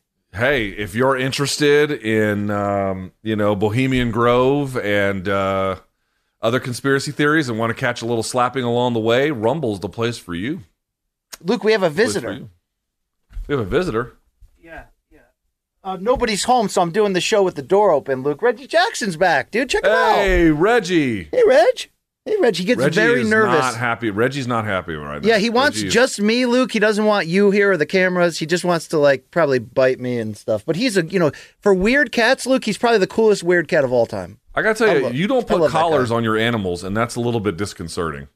I only have colors on the dogs, not the cats. You know, that's his natural skin inflection there, in, in fur and color. You know, look at this guy. He's the best, right? Yeah, I Love hope Reggie guy. smacks your stupid ass face. He's more of a biter, Luke, than anything. Hey, but- let's see your cat's butthole. Show it to the audience. yeah, yeah, yeah. We got enough. Uh, we show enough buttholes on this show, Luke. Okay, we don't need to go any. Dude, we got to put Reggie Jackson on OnlyFans and just show pictures of his butthole charge like hundred bucks a sub. Do you think he would make more than an average UFC fighter if that was the deal, Luke? Probably. He, he might, dude. He'd be competitive. Old Reggie's the best. He's he. Do you mind if he's if he joins us for the rest of the show, Luke? This Not is, at all. I like Reggie. okay. Okay, good. Reggie's go, Reggie's the man. Uh, okay, BC. So we go now to at Cole underscore Brown eight five eight. What did you think of MVP, MVP making his commentary debut on the Bellator prelims? I actually did not hear. Did Dude, you? I didn't hear that at all. I was watching those briefly with the sound down. I didn't hear that at all. No, I missed that. We did now. In fairness, we did a sit down with MVP when we were in London, and we greatly enjoyed it. We found him to be very smart and thoughtful, and have a, a very interesting things to say. I He did likes not us. hear his commentary. Did you know I just found out from our great producer Mikey Mormile that our Michael Venom Page Room Service Diaries episode comes out tomorrow, Luke? Are you kidding me? Yes, I, I'm reading that now for the first time as well. That is very good because I think his fight is coming up on what the 10th. Yeah, I mean, what a what a stretch for YouTube.com slash Morning Combat for bonus content, Luke. We got a Val- Valentina Shevchenko interview that's out right now with your boy BC setting the stage for this Saturday's title defense. And coming hard in the direction of Erin Blanchfield. So check that out. Luke, you've got some interesting grappling interviews out there, right? Yeah, I got. I still haven't put it out yet, but we have the interview with Mo Jassim from ADCC, and I asked him straight up about why you guys don't drug test at all, and uh, it's an interesting answer. It's an interesting right. answer. Uh, We got a you guys are pregame gonna be in for one. Yeah, we got great content. Nobody makes great content like us. I mean, look at this feline content, whatever you need. All right. All right. Uh, at Vin Minity asks, "Hey, what the fuck happened to Kron Gracie? Assuming he's done, any other prospects that you can think of who fell off due to inactivity, not injury, or not losing? Well, he did lose to Cub Swanson. He fought his Um, balls off that fight. He tried to tried to have a stand up game, and I, I was impressed by his yeah, intention. I've been meaning to ask some folks I know in Diaz's camp about it. I just keep forgetting to do it, but uh, I don't know what happened. I guess he's not interested in competing. Um, what do you think? Who do you think would win an MMA match right now? Dillon Danis versus Kron Gracie. Kron. Like, why would Kron lose that match? Kron's better at jujitsu by a million miles than Dillon. All right. Kron, Kron is a legit world champion. I think in and outside of the gi. Uh, All right, let's no, even the matchup a little bit. Gracie with Crohn's disease versus Dillon Danis. Now, Kron is much smaller. I think uh, Kron's about 145. I think Dillon's closer to 170 ish. I don't know, who the hell knows what he is these days, but uh, so there is that. But in terms of like skill for skill, Kron is way better. Uh, all right, lastly but not leastly, at Kyle Hank Levy sounds like a serial killer. BC, which 80s NBA player would have been the best combat sports athlete? 80s NBA player. All right. Do you remember that stretch in the mid 80s when the Washington Bullets became a legitimate Eastern Conference power and they Hey, had 1978 world champions. Fuckface. How Yeah, damn that? right. Baltimore Bullets. They had a uh, legitimate center in Jeff Ruland, but they had Rick Mahorn at power forward, Luke. And Mahorn was a dirty dude. And I, you know, gra- I mean, I, I loved when he joined the Sixers as a free agent in Oh, dude, 1990. Reggie Jackson's a beast. and uh, and uh, him and Barkley had that no layup rule where they basically, if you drove the lane, they'd put you in the front row, and then David Stern had to jump in because the Sixers were about to play Jordan in the playoffs, and they had to cancel that. Give me Rick Mahorn at heavyweight, Luke, at six foot ten, jacked, angry, and mean. Right? Come on. Rick Mahorn's a good one. How was the answer? Well, I guess is Laimbeer more 90s? Laimbeer's prime 80s. He made the All Star team of the league in rebounding one year. Yeah, prime 80s, Luke. Yeah. So okay? I mean. Laimbeer is probably a good fit, right? I mean, Yeah, but he, for as much as he was willing to be dirty and get into fights, he also took a lot of punches too. I mean, remember when Robert Parish in the '87 conference finals gave him that three piece and didn't even get thrown out of the game? dude, look at Reggie. Dude, Reggie's. I think Reggie loves you, bro. He no, no, I, I'm his person. He chose me to be his person, Luke. He doesn't like anybody else in this house but me. All right. Yo, Reggie is not fighting to get out. He's rubbing chins with you. Yeah, but you know what he's actually doing? He wants to get. So I have these these soundproof ceiling foam things all over. His goal is to pull them down. So he climbs up on top of my record thing and hangs from the ceiling, Luke, by one nail and tries to yank the things down. He's relentless about it. See, the thing about Reggie Jackson, he's real cute and stuff, Luke, but he don't give a fuck. It's Yeah, his way or no way. He does not care. he's a not domestic care. terrorist. He's a domestic. He's a domestic terror. He's kind of like how you you know you call me uh, Osama bin Campbell on this show because I'll I'll always turn against you and take the fan side. Luke, he's like that on the regular uh, in our house. He don't care. He don't care if another animal is sleeping, he'll run right over and bite them in the face and wake them up to take their their bed. Luke, he doesn't care. He's not Yeah, afraid of dogs. Booger, old Moko, rest in peace. Old Moko and El Cielo. Uh, he did two things when we had him. One, I couldn't give my wife flowers because he would eat them. He would Oh, yeah. eat the flowers. oh yeah. And then two, I couldn't leave mail out on the kitchen table. He would shred it. He would Oh shred the mail. wow. Moko don't play, dude. No, he didn't. Moko was the man. All right, that is it for all of that. It is time for BC's feces. All right. Reg, you ready for this? Let's do this. Luke, I scoured the globe yesterday for the uh, highs and lows, the good, the bad, the ugly, the in between from the worlds of combat sports and usually beyond. This is Have You Seen This Shit? Let's do it, Reg. All right, you ready? Oh, God. Oh, God. Uh, Luke, UFC Vegas was Tatiana Suarez's comeback night. Listen to this aggro emotional victory yell after getting the submission in the second round against De La Rosa. That's gonna do it. Tatiana ah. Suarez back in a big way. Second round submission, still undefeated. And look out for Tatiana Suarez. Oh, yeah. Look out is right. I mean, she took a gamble, took a big chance going for that guillotine, giving up top position, but it paid. Luke, say what you will, and you did earlier. She's big, strong, and, and intense in any weight class. And that was a lot of four year frustration she just screamed For out sure. there. And, Listen, and I was I'm happy to see excited to see more.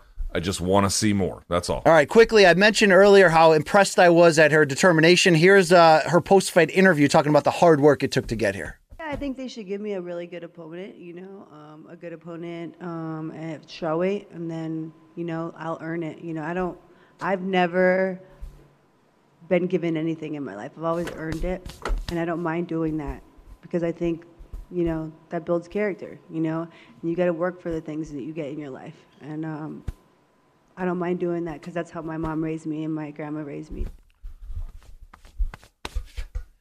Look, you know that saying hard work beats talent? You know, they I guess they say when talent doesn't work hard, but That's right.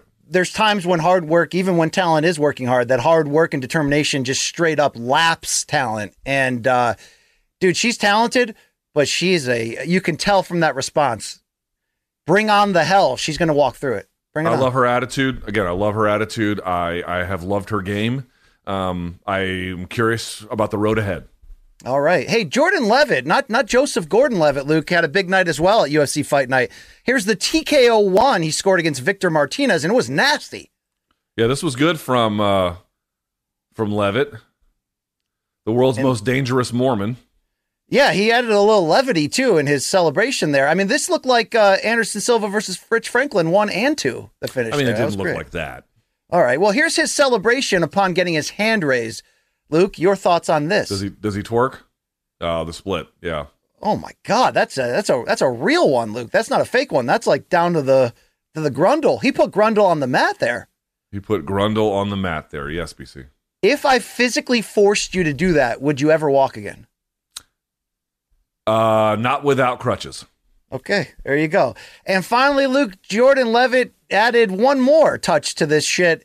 Here is his Dirty Dancing inspired celebration. He, in fact, had the time of his life, and You know he's what? never he's never felt that way before. Look, my man doing the lifting. You notice where his hand position is, right? Hands Yeah. not overhead where you can fall back. He puts his hands out in front. You see? Yeah, right on the boobs. Yeah, he went right for that. That's second Well, base. I'm just saying. Look, look at well, look at the angle between his arm and his head. It's not directly overhead. It's kind of in front, so that way he can keep the weight in front of him.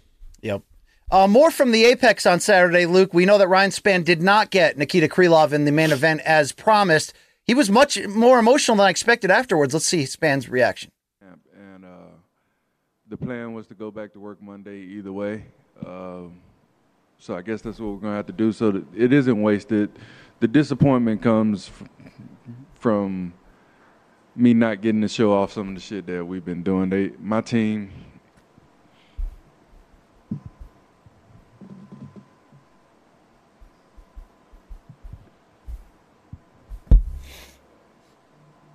Um, they invested a lot of time in me, and uh,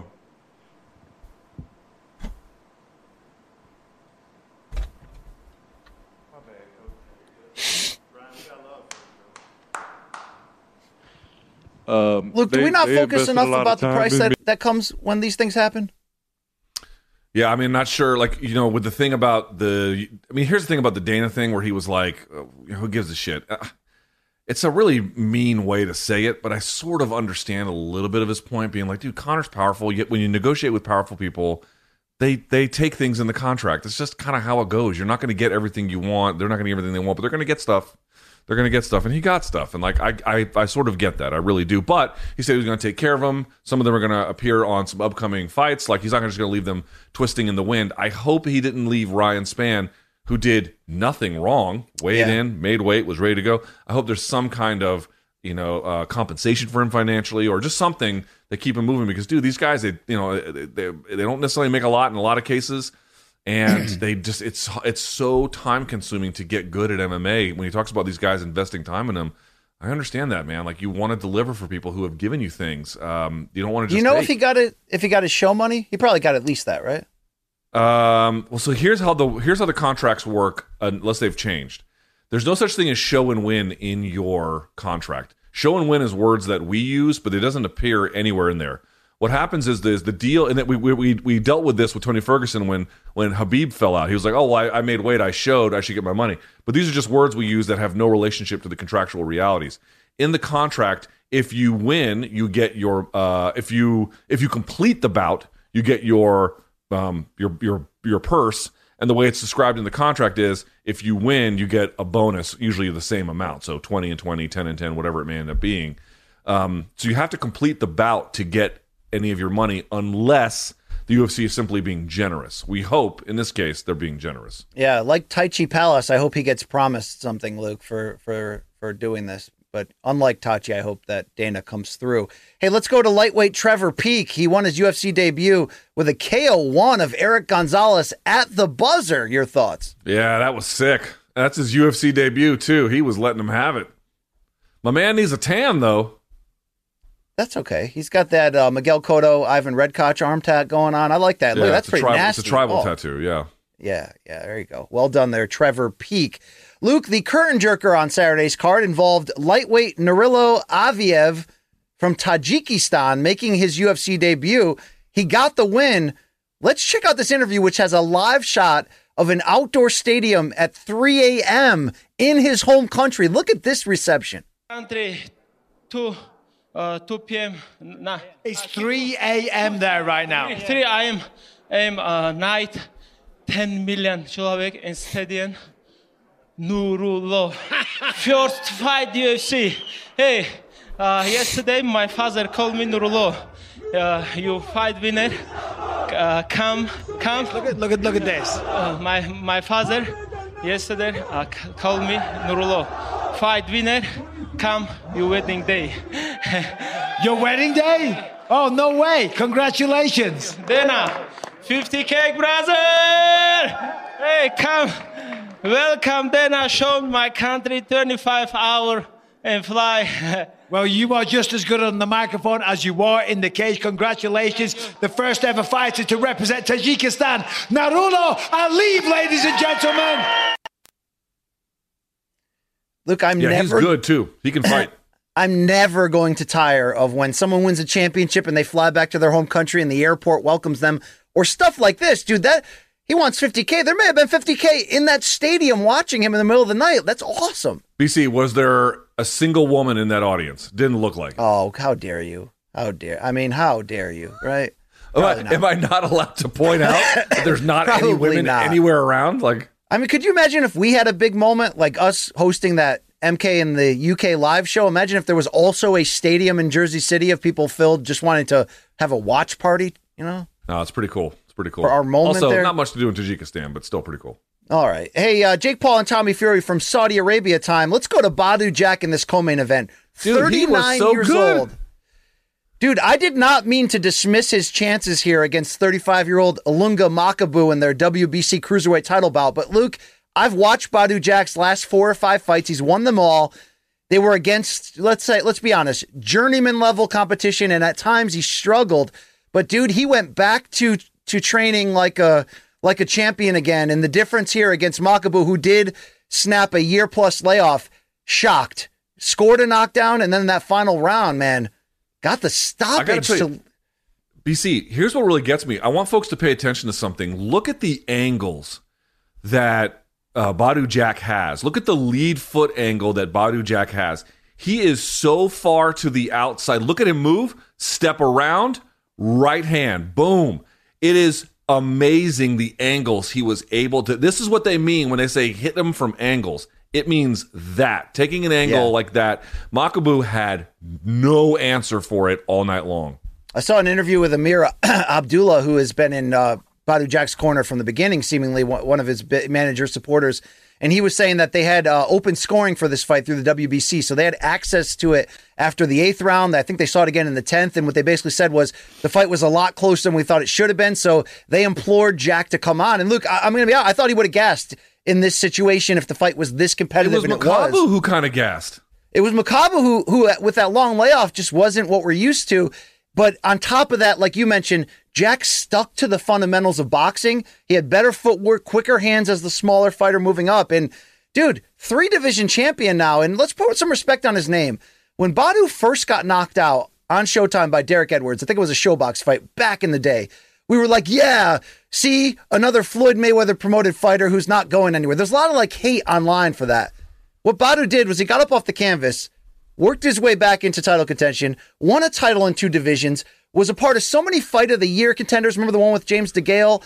Got the wrong end of a few very high profile draws, but never stopped cooking, Luke. And look at this 39 years old, three division champion. And this was a very legit win. So shout out to Badou Jack. Shout Ripper. out to the sports washing on that broadcast. Boy, they, there was a lot of to it. let you know that the kingdom of Saudi Arabia is the place to be. Did they not? They said the t- the words "the kingdom of Saudi Arabia" probably ten thousand times. Um, there wasn't. I mean, hey, w- if you get caught, you know, making beer in your house because alcohol is strictly prohibited, they'll lash you and potentially throw you in jail, potentially even deport you. But Sure, Kingdom of Saudi Arabia, a great place to be. Well, it wasn't like the WWE events there where they run these like propaganda videos about the, the country's uh, social turnaround. But here's footage, Luke, of the ending where Jack finished off Makabu in round 12. And you know what? How about this? The first Muslim fighter to win a championship in Saudi Arabia and in the Islam world, is, Islamic world, is how they framed it, Luke. So happy yeah, that's pretty cool. For, that's pretty cool. For Badou, who walked out with Mike Tyson. You know, it was a big event there. I mean, there was a lot of sports washing going on, but a big night for those involved. Let's keep it going there. Here's a weird ending to the Jake Paul Tommy Fury face to face. Not sure if you saw this shit, Luke. Handshake, fist bump. Are we ready for war? Two gentlemen. There it is. See you on Sunday night. I'll see you. I'll see you at the weigh-in first, though. I'll see you Sunday night. And at the weigh-in, though, the weigh-in. too. Yeah. I just, yeah. Whatever you want. Yeah. The Truth, February 26th in Diriyah, local time in Saudi, in Riyadh, 10 p.m. Jake Paul, Tommy Fury. We will find out who is a contender, who is a boxer, who is the truth.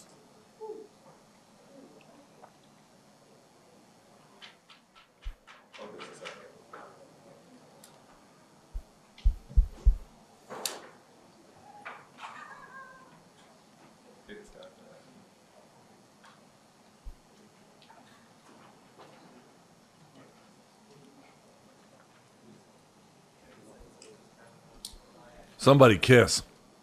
It's turned into like a barstool Sunday conversation. How much time you got? This is how me and BC plan I will most sit shows. Here until my dick falls I off. swear to God, I will sit here until Sunday night. See, but I don't sleep. As forementioned, That's you, Jake. you're gonna have Jake, to sleep. You do know that's not good. That's not good. to. You do know that's not good if you don't sleep. That's not good if you don't sleep. I never sleep. Yeah, I've had about enough of this shit. Uh, Luke, did, we'll show we'll show a uh, Dude, still I'm picture. literally, I'm literally getting emails from Rumble now about the Power Slap live Oh, finale. you better, you better believe it. Luke, what did you make? I'm not going to play it here as we show uh, footage of Jake entering the arena in a ski mask, trying to echo what Floyd Mayweather wore on his way into the Conor McGregor fight. But what did you make of that locker room interview before the main event, where Jake just kept nervously saying, "Ha ha." Uh, I'm not sure I watched that one either. Oh boy, you would have had a lot to say about that. Can we show quickly the uh, ski mask entrance? And there you go, Luke. Is that cool? The balaclava. Yeah. That's what that's called, by the way. Okay, I'm sorry, Luke. Uh, the baklava, the Greek dessert. Very well it's done there, Jake. Baklava, it's balaclava. and Uh, Luke, here, people were wondering if we would play it. Here's your interview of the weekend in combat sports. It was during the Jake Paul Tommy Fury fight, and it's Radio Raheem interviewing brother Logan Paul ringside. Hey, Jake, I love you. I'm not going to give you a big speech. I know you got this, but either come back victorious or come back on your shield. I love you, bro. I love you too, man. How do you feel like he's doing so far in the fight?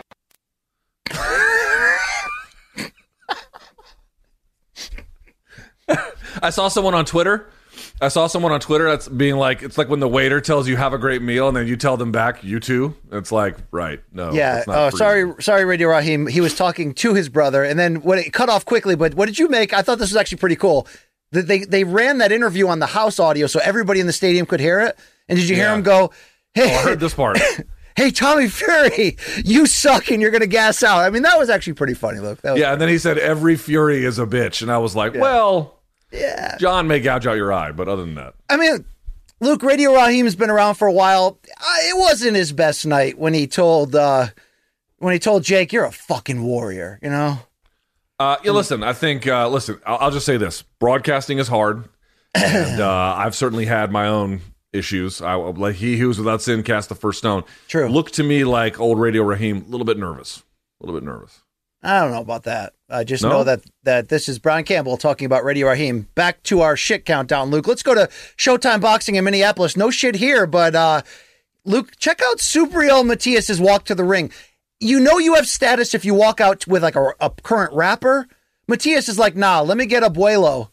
And let's listen to this, Luke. Yo. Canto de un bolido.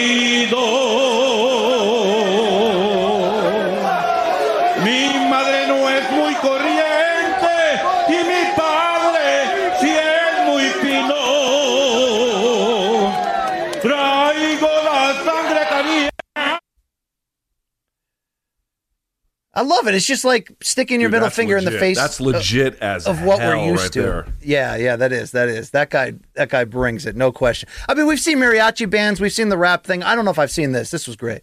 That was, that was amazing.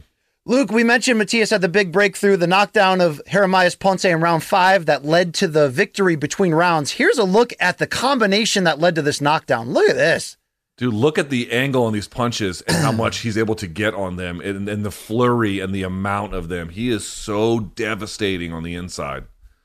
And Ponce, credit, he, he stands, he answers the bell. Look at this, switching angles on him like this.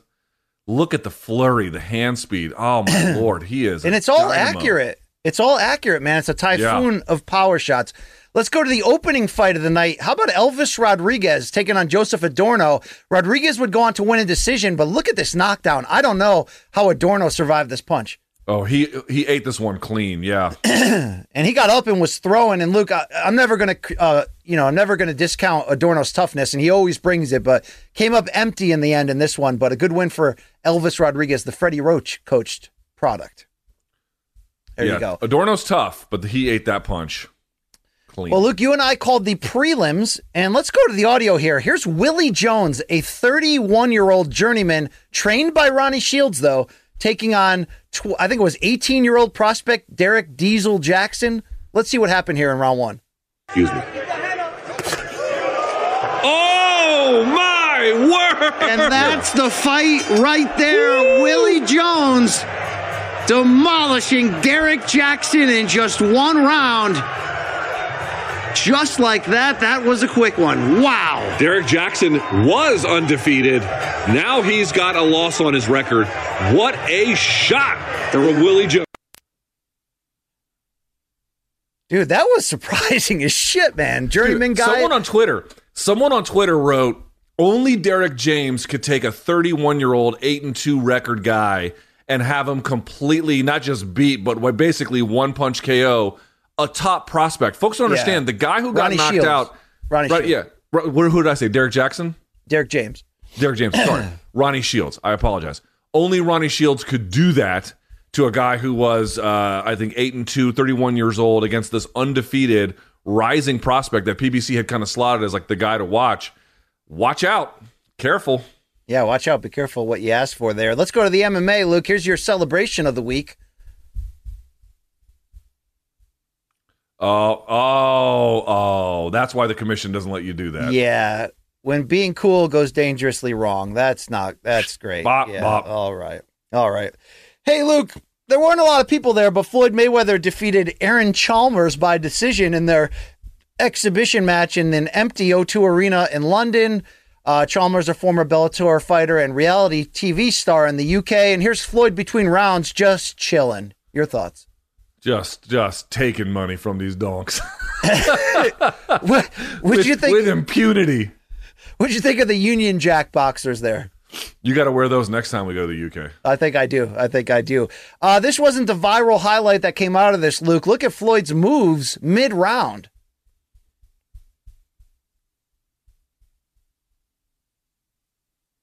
Oh man, he's Yeah. just out here styling. It was that kind of night for Floyd. All right. Hey, time for some tomato dick. Have you ever seen this at the produce uh, stand, Luke? I was about to say, where's Wow, that is. I mean, look at the unit on that guy, right? yeah, wow. he's got the butthole right under the dick. That's Right under it. Yep. Do you do you check that for firmness? Do you squeeze it? I don't know really know how to handle that. To be fair. that's that's a lot going on there. I wouldn't All eat right. that tomato. Would you eat that tomato? Nah. Well, you know, I might be curious. I might be kratom curious you, enough. Are you ch- tomato dong curious? if I'm on a pirate ship and I'm alone, Luke, does that answer the question? All right. Hey, you ever know those weirdos who put stuffed animals in the back window of their car? You ever see those people, Luke? yes, losers. You mean? Yeah. Some people take that to the next level. Check out this car at the gas station. All right. Can we just set this thing on fire? I mean, Looks like Anderson Silva's uh, action figure room, right? I tell you what. If you're gonna drive a 1988 Dodge Omni, you might as well just make it look as dumb as possible, right? What kind of car is that? Uh, uh, well, uh, you know, uh, it looks like an average mid-sized four-door sedan there. Dude, you know what it looks like? You ever seen like the underside of a table at a public high school and how it's Yes. covered in gum? Yes. That's what it looks like. Yeah, I had a science teacher in eighth grade who would take a baseball bat in the middle while we're taking tests, slam it down on a top of a desk to like scare people, and all the gross gum would fall on the floor. Luke, it was great. I had a All right? teacher in ninth grade who told us that he believed that the devil created monkeys to trick man into believing into evolution. I'm glad I don't live in Georgia anymore. Anyway, That's why we can't do a, a live show at Big Chicken because of you, Luke. so that actually was not, that was actually in a place called Valdosta, Georgia, not Marietta. That's much deeper south, but the point still stands. I'm, I'm glad to be gone. All right, there you go. Hey, weird moments in weightlifting. This always gets a pop out of you. Luke. Yeah, I was waiting for the fa- dude. I gotta tell you something. Not nearly enough elder abuse recently. You've been slipping. You've been slipping. All right. Sorry, sorry. I slipped. I've fallen. I can't get up. You know, I've slipped. I've fallen. I've got to get up. Luke, here's some kettlebell juggling. You ever see this move? They didn't get the yeah. So this is yeah. Okay, so this is a real thing with kettlebells. Really? Yeah, this is a real thing. So it, it's it's to promote hand-eye coordination. and by the way, she's good. She's actually really good. Um, that's surprising. For a she's lunch a big lady? old hefty lady, and that's actually Yeah, surprising yeah. level of skill. Yeah, for a uh, for a wait for an aging waitress, Luke. I, She's I want to be clear. This is like a style of, of using the kettlebell. Like it's very different from like this competition kettlebell is what they would call it. In fact, that kettlebell is a competition kettlebell. Um, so the competition kettlebells, the reason why you can tell them the, the, that they're different is they usually are colored, but they're, they're all the same size. They just weigh different depending on um, obviously whatever the weight is. A cast iron kettlebell will be bigger each time it gets uh, bigger in weight. This is uh, the the competition ones are all the same size. Yeah, Luke. Uh, my mom just mailed me this T-shirt. Just is this on brand, Luke? It's a kettlebell that's really a cheeseburger, and it says "all day, every day" at the bottom. You know. Let me see it again. I didn't see it because my, my my thing froze. Show me one more time. Cheat meals special. Burgers, fries, and games. Yo, that's that shirt rules, bro. Yeah, all day. She actually bought it because of the all day, every day thing, Luke, because she Ah. loves MK so much. But uh, um, it is on brand for my health, unfortunately. Unfortunately, Luke. Let's keep this countdown going. Uh, there's a good one today. Okay, let's see. Let's go to weightlifting more here. Here's some deadlifts, but I never thought about mixing acupuncture with deadlifting.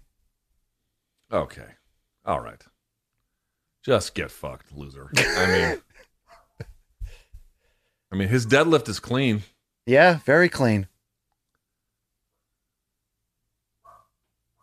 I hope you. I, I genuinely hope these guys get paralyzed. Oh wow, wow, Luke. Okay, oh, okay, all right. Hey, it's Jon Jones Fight Week, Luke. Let's dance. All right, check out this interview he did with uh, uh, Brazil's finest. What's her name, Luke? Uh, Evie Rodriguez. Evie Rodriguez. I always I guess it would mispronounce be her Evie first. Rodriguez, but yeah. Yeah, Evie, great, big fan, big fan of her work. She sat down with Jon Jones ahead of this weekend's UFC two eight four five, one of the two. I got you. You got music? here, guys. Yeah, I do. All right, let's do it. Here we go. That's all I got. Good job. Thank you. Thank you.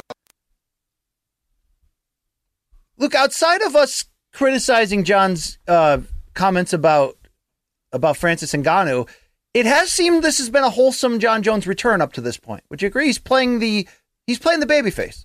He's Yeah, for to. now, until he gets arrested for you know setting off fireworks at 3 a.m. or whatever he's going to do, and then you know we're all back All to where we are. But yeah, yeah, In All right, this from one- portion of the cycle, he's in the good part. Yeah. Speaking of cycling, no, just kidding. Uh, from one Luke enemy to another, Luke, it's time for a new segment alert. This one's called This Week in Dana White. How about this, Luke? He sat down with Robbie Fox of Your Mom's Basement yesterday for a surprise interview.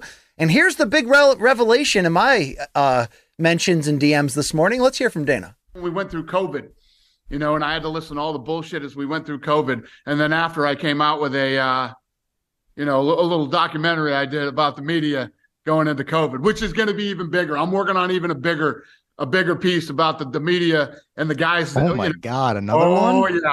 Wait till you see this bad boy. We've been working on Are this you gonna put the Are you gonna put their faces on it like they were the mob again? faces, publications, names, what they said, the whole deal. It's going to Oh live forever. And I'll do the same thing with Power Slap once this thing, once we get where we're, where we're going. Apparently, they're going to Rumble, Luke. Okay, so uh, hopefully he posts his new documentary. Yeah, I mean, I don't even know what to say about. It's like, dude, here's the crazy part about this. It's like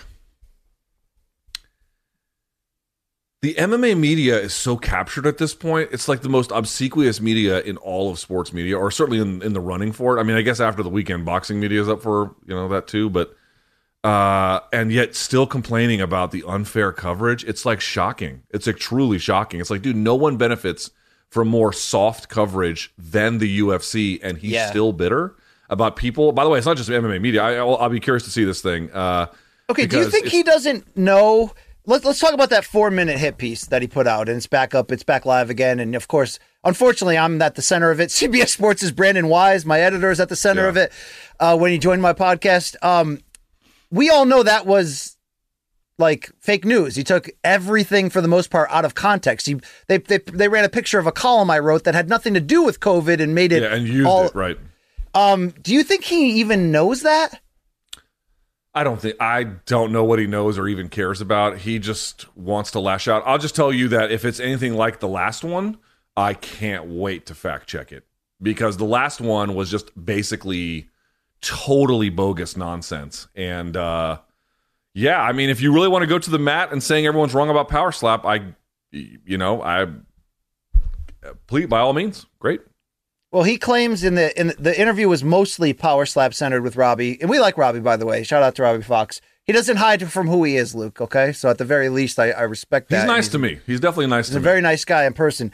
But uh, the thing Dana said was ultimately that uh, that they are successful because the power slap is doing billions of hits on social, and he thought it could do millions after seeing it for the first time. So because it's doing billions on Well, social, see, that's the thing. I, I tweeted about this earlier uh, a couple weeks ago. It's this is the gamble that they're making. It's actually a fairly interesting gamble when you think about it. Not to say that they're right, but that the gamble itself is worth thinking about. He, he- they're basically making the argument like, wow, look at this thing that popped up on my phone and how much traffic it does and how much uh, attention it's able to claim. If it can do this much on my phone, can we take a TV version of it and capture some of that audience for that medium, right? Can we take it from the phone and put it there? And of course, you can recycle all that for the phone as well, but like can you actually make programming from something uh, an experience like this? And I have a feeling that Slap actually does work to some degree on the Right. phone for virality, but I don't know that you can build television programming around it where you have to sell advertising against it. That to me is a lot. Uh, uh, can you make that transition? I guess we'll see, but probably not. All right, if this come if they come out with this power slap hit piece video, and if you are not mentioned or shown one time during it, will you be disappointed? No. Surprised. I'd be surprised if I don't. If I'm 0 for 2, I'd be surprised. But uh, I don't. I wasn't the only. Like, there were a lot. Okay, let's ask this question. Like, and, you know, it's funny because I was very critical of how the UFC handled COVID, at least early. We're now since past all of that. But, uh, well, the Ta- Tachi Palace thing anyway. And, uh, but I definitely was not the heaviest critic for the power slap. Like, there was a lot of people that went way harder in the paint than me. So I don't know. I guess we'll see. Okay, uh, Luke, uh, it's hard for me to to always transition to the low hanging fruit of oh Dana, you insult me, I bring up YMI cliffs in the uh, in the Waimea clove, Luke. But uh, but remember when Dean Thomas was on the show and he talked how bad he felt for Dana that time. Uh, Luke, this next video could have been Dana, but he playing.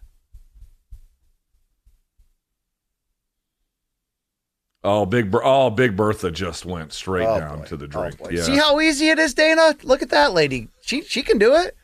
this is better than the it. other. This is better than the other lady that who just kind of Yeah, I couldn't big- run that one. I felt too bad for that the lady. big you know? country. Yeah. Yeah, I don't know. I don't know. I'm not sure what she was trying to achieve here, but it looks like she's trying to run face first into the water. In which case, well done. She felt like yeah, I think it was a doing belly flop challenge, or at least I'd like to believe that. Luke, we played some NXT video in the past of former Bellator fighter Valerie Loureda, now Lola Vice, having her first televised match. She just had her second one, Luke, and according to Lola, you can't handle the heat, the Miami heat. What, what is Vice looking for? Oh, all right. A modified hip attack there. Oh, I think that that just pushed the wrong button for Sol Ruca. We were feeling the Miami Heat briefly. Uh, yeah. But Sol tries to come back, but Lola, there's a cover. Uh, Luke, would you volunteer to uh, take that finishing move attempt? The rare view, I think is what they should call it. You know, I maybe I maybe Dana's right. I may have to retract all of my power slap criticism because watching that, I don't know how adults watch that either. Candidly, you know. All right. But hey, I don't do. watch But anymore, so do. don't don't clown on me. All right. I watch I watch bare knuckle fighting. KO of the week time, Luke, and let's go to the BKFC Friday night heavyweight championship on the line. And Oh. Alan Belcher just took that title, Luke. Round one. Damn. I mean, his hand was way down. He just kind of pushed into it. It's a nice shot. There's Chris Lytle. There's a new Ah. heavyweight champion, and I bet you Lamar Hunt is calling Luke, or maybe Lorenzo. Your choice on that one. Yeah, he gets him to extend. He gets him to bite on the fake and gets him to extend, and uh, pops him with it. Alan Belcher. Alan Belcher. Hey, dude, I got to say this, Luke. You know, doesn't have Chris like Lytle uh, what on commentary? Doesn't He's have actually really um, good on BKFC well, UFC broadcast. title to claim. He doesn't have all the great accolades, but he's got that Rousimar Palhares win, and he's out here still knuckling people into the dirt in BKFC. It's pretty cool. Oh, my audio went out. If I talked over you there, Luke, I'm sorry. All right, I couldn't It's hear okay. you. I couldn't. My it, Zoom is freezing, so that's what that's the issue. All right. Well, hey, let's keep uh, let's keep counting down these KOs of the week to close here. Let's go to the Muay Thai ring. Yeah. Oh Jesus, he got hit with the old Conlon. Blah, and the mouthpiece went out too. Good lord. Yo, but look at the collective effort of like five people to save this guy from ruin, right? Yeah, boy, talk about testifying in church. My man lifted the arms. Good lord. Let's go to this MMA promotion. It's called FCR, and Bernardo Sopai just commandeered the bantamweight world title. Let's check it out.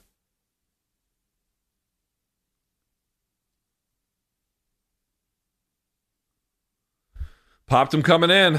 Wow. Questionable back tattoo, but you know, nice finish, Luke. Woo! Very nice finish. One hitter quitter. Good shot. BC, I'm, I'm, I, where are the old people on scooters? I'm really.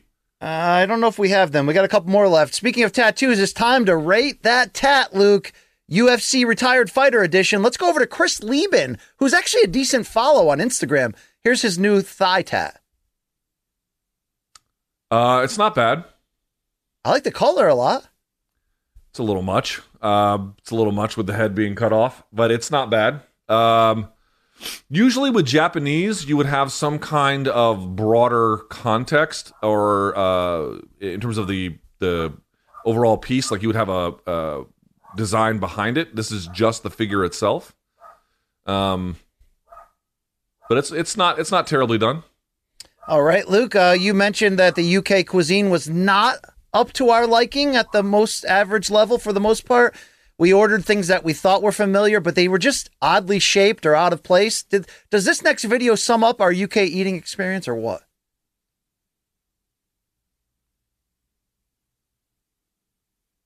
No, because that looks delicious.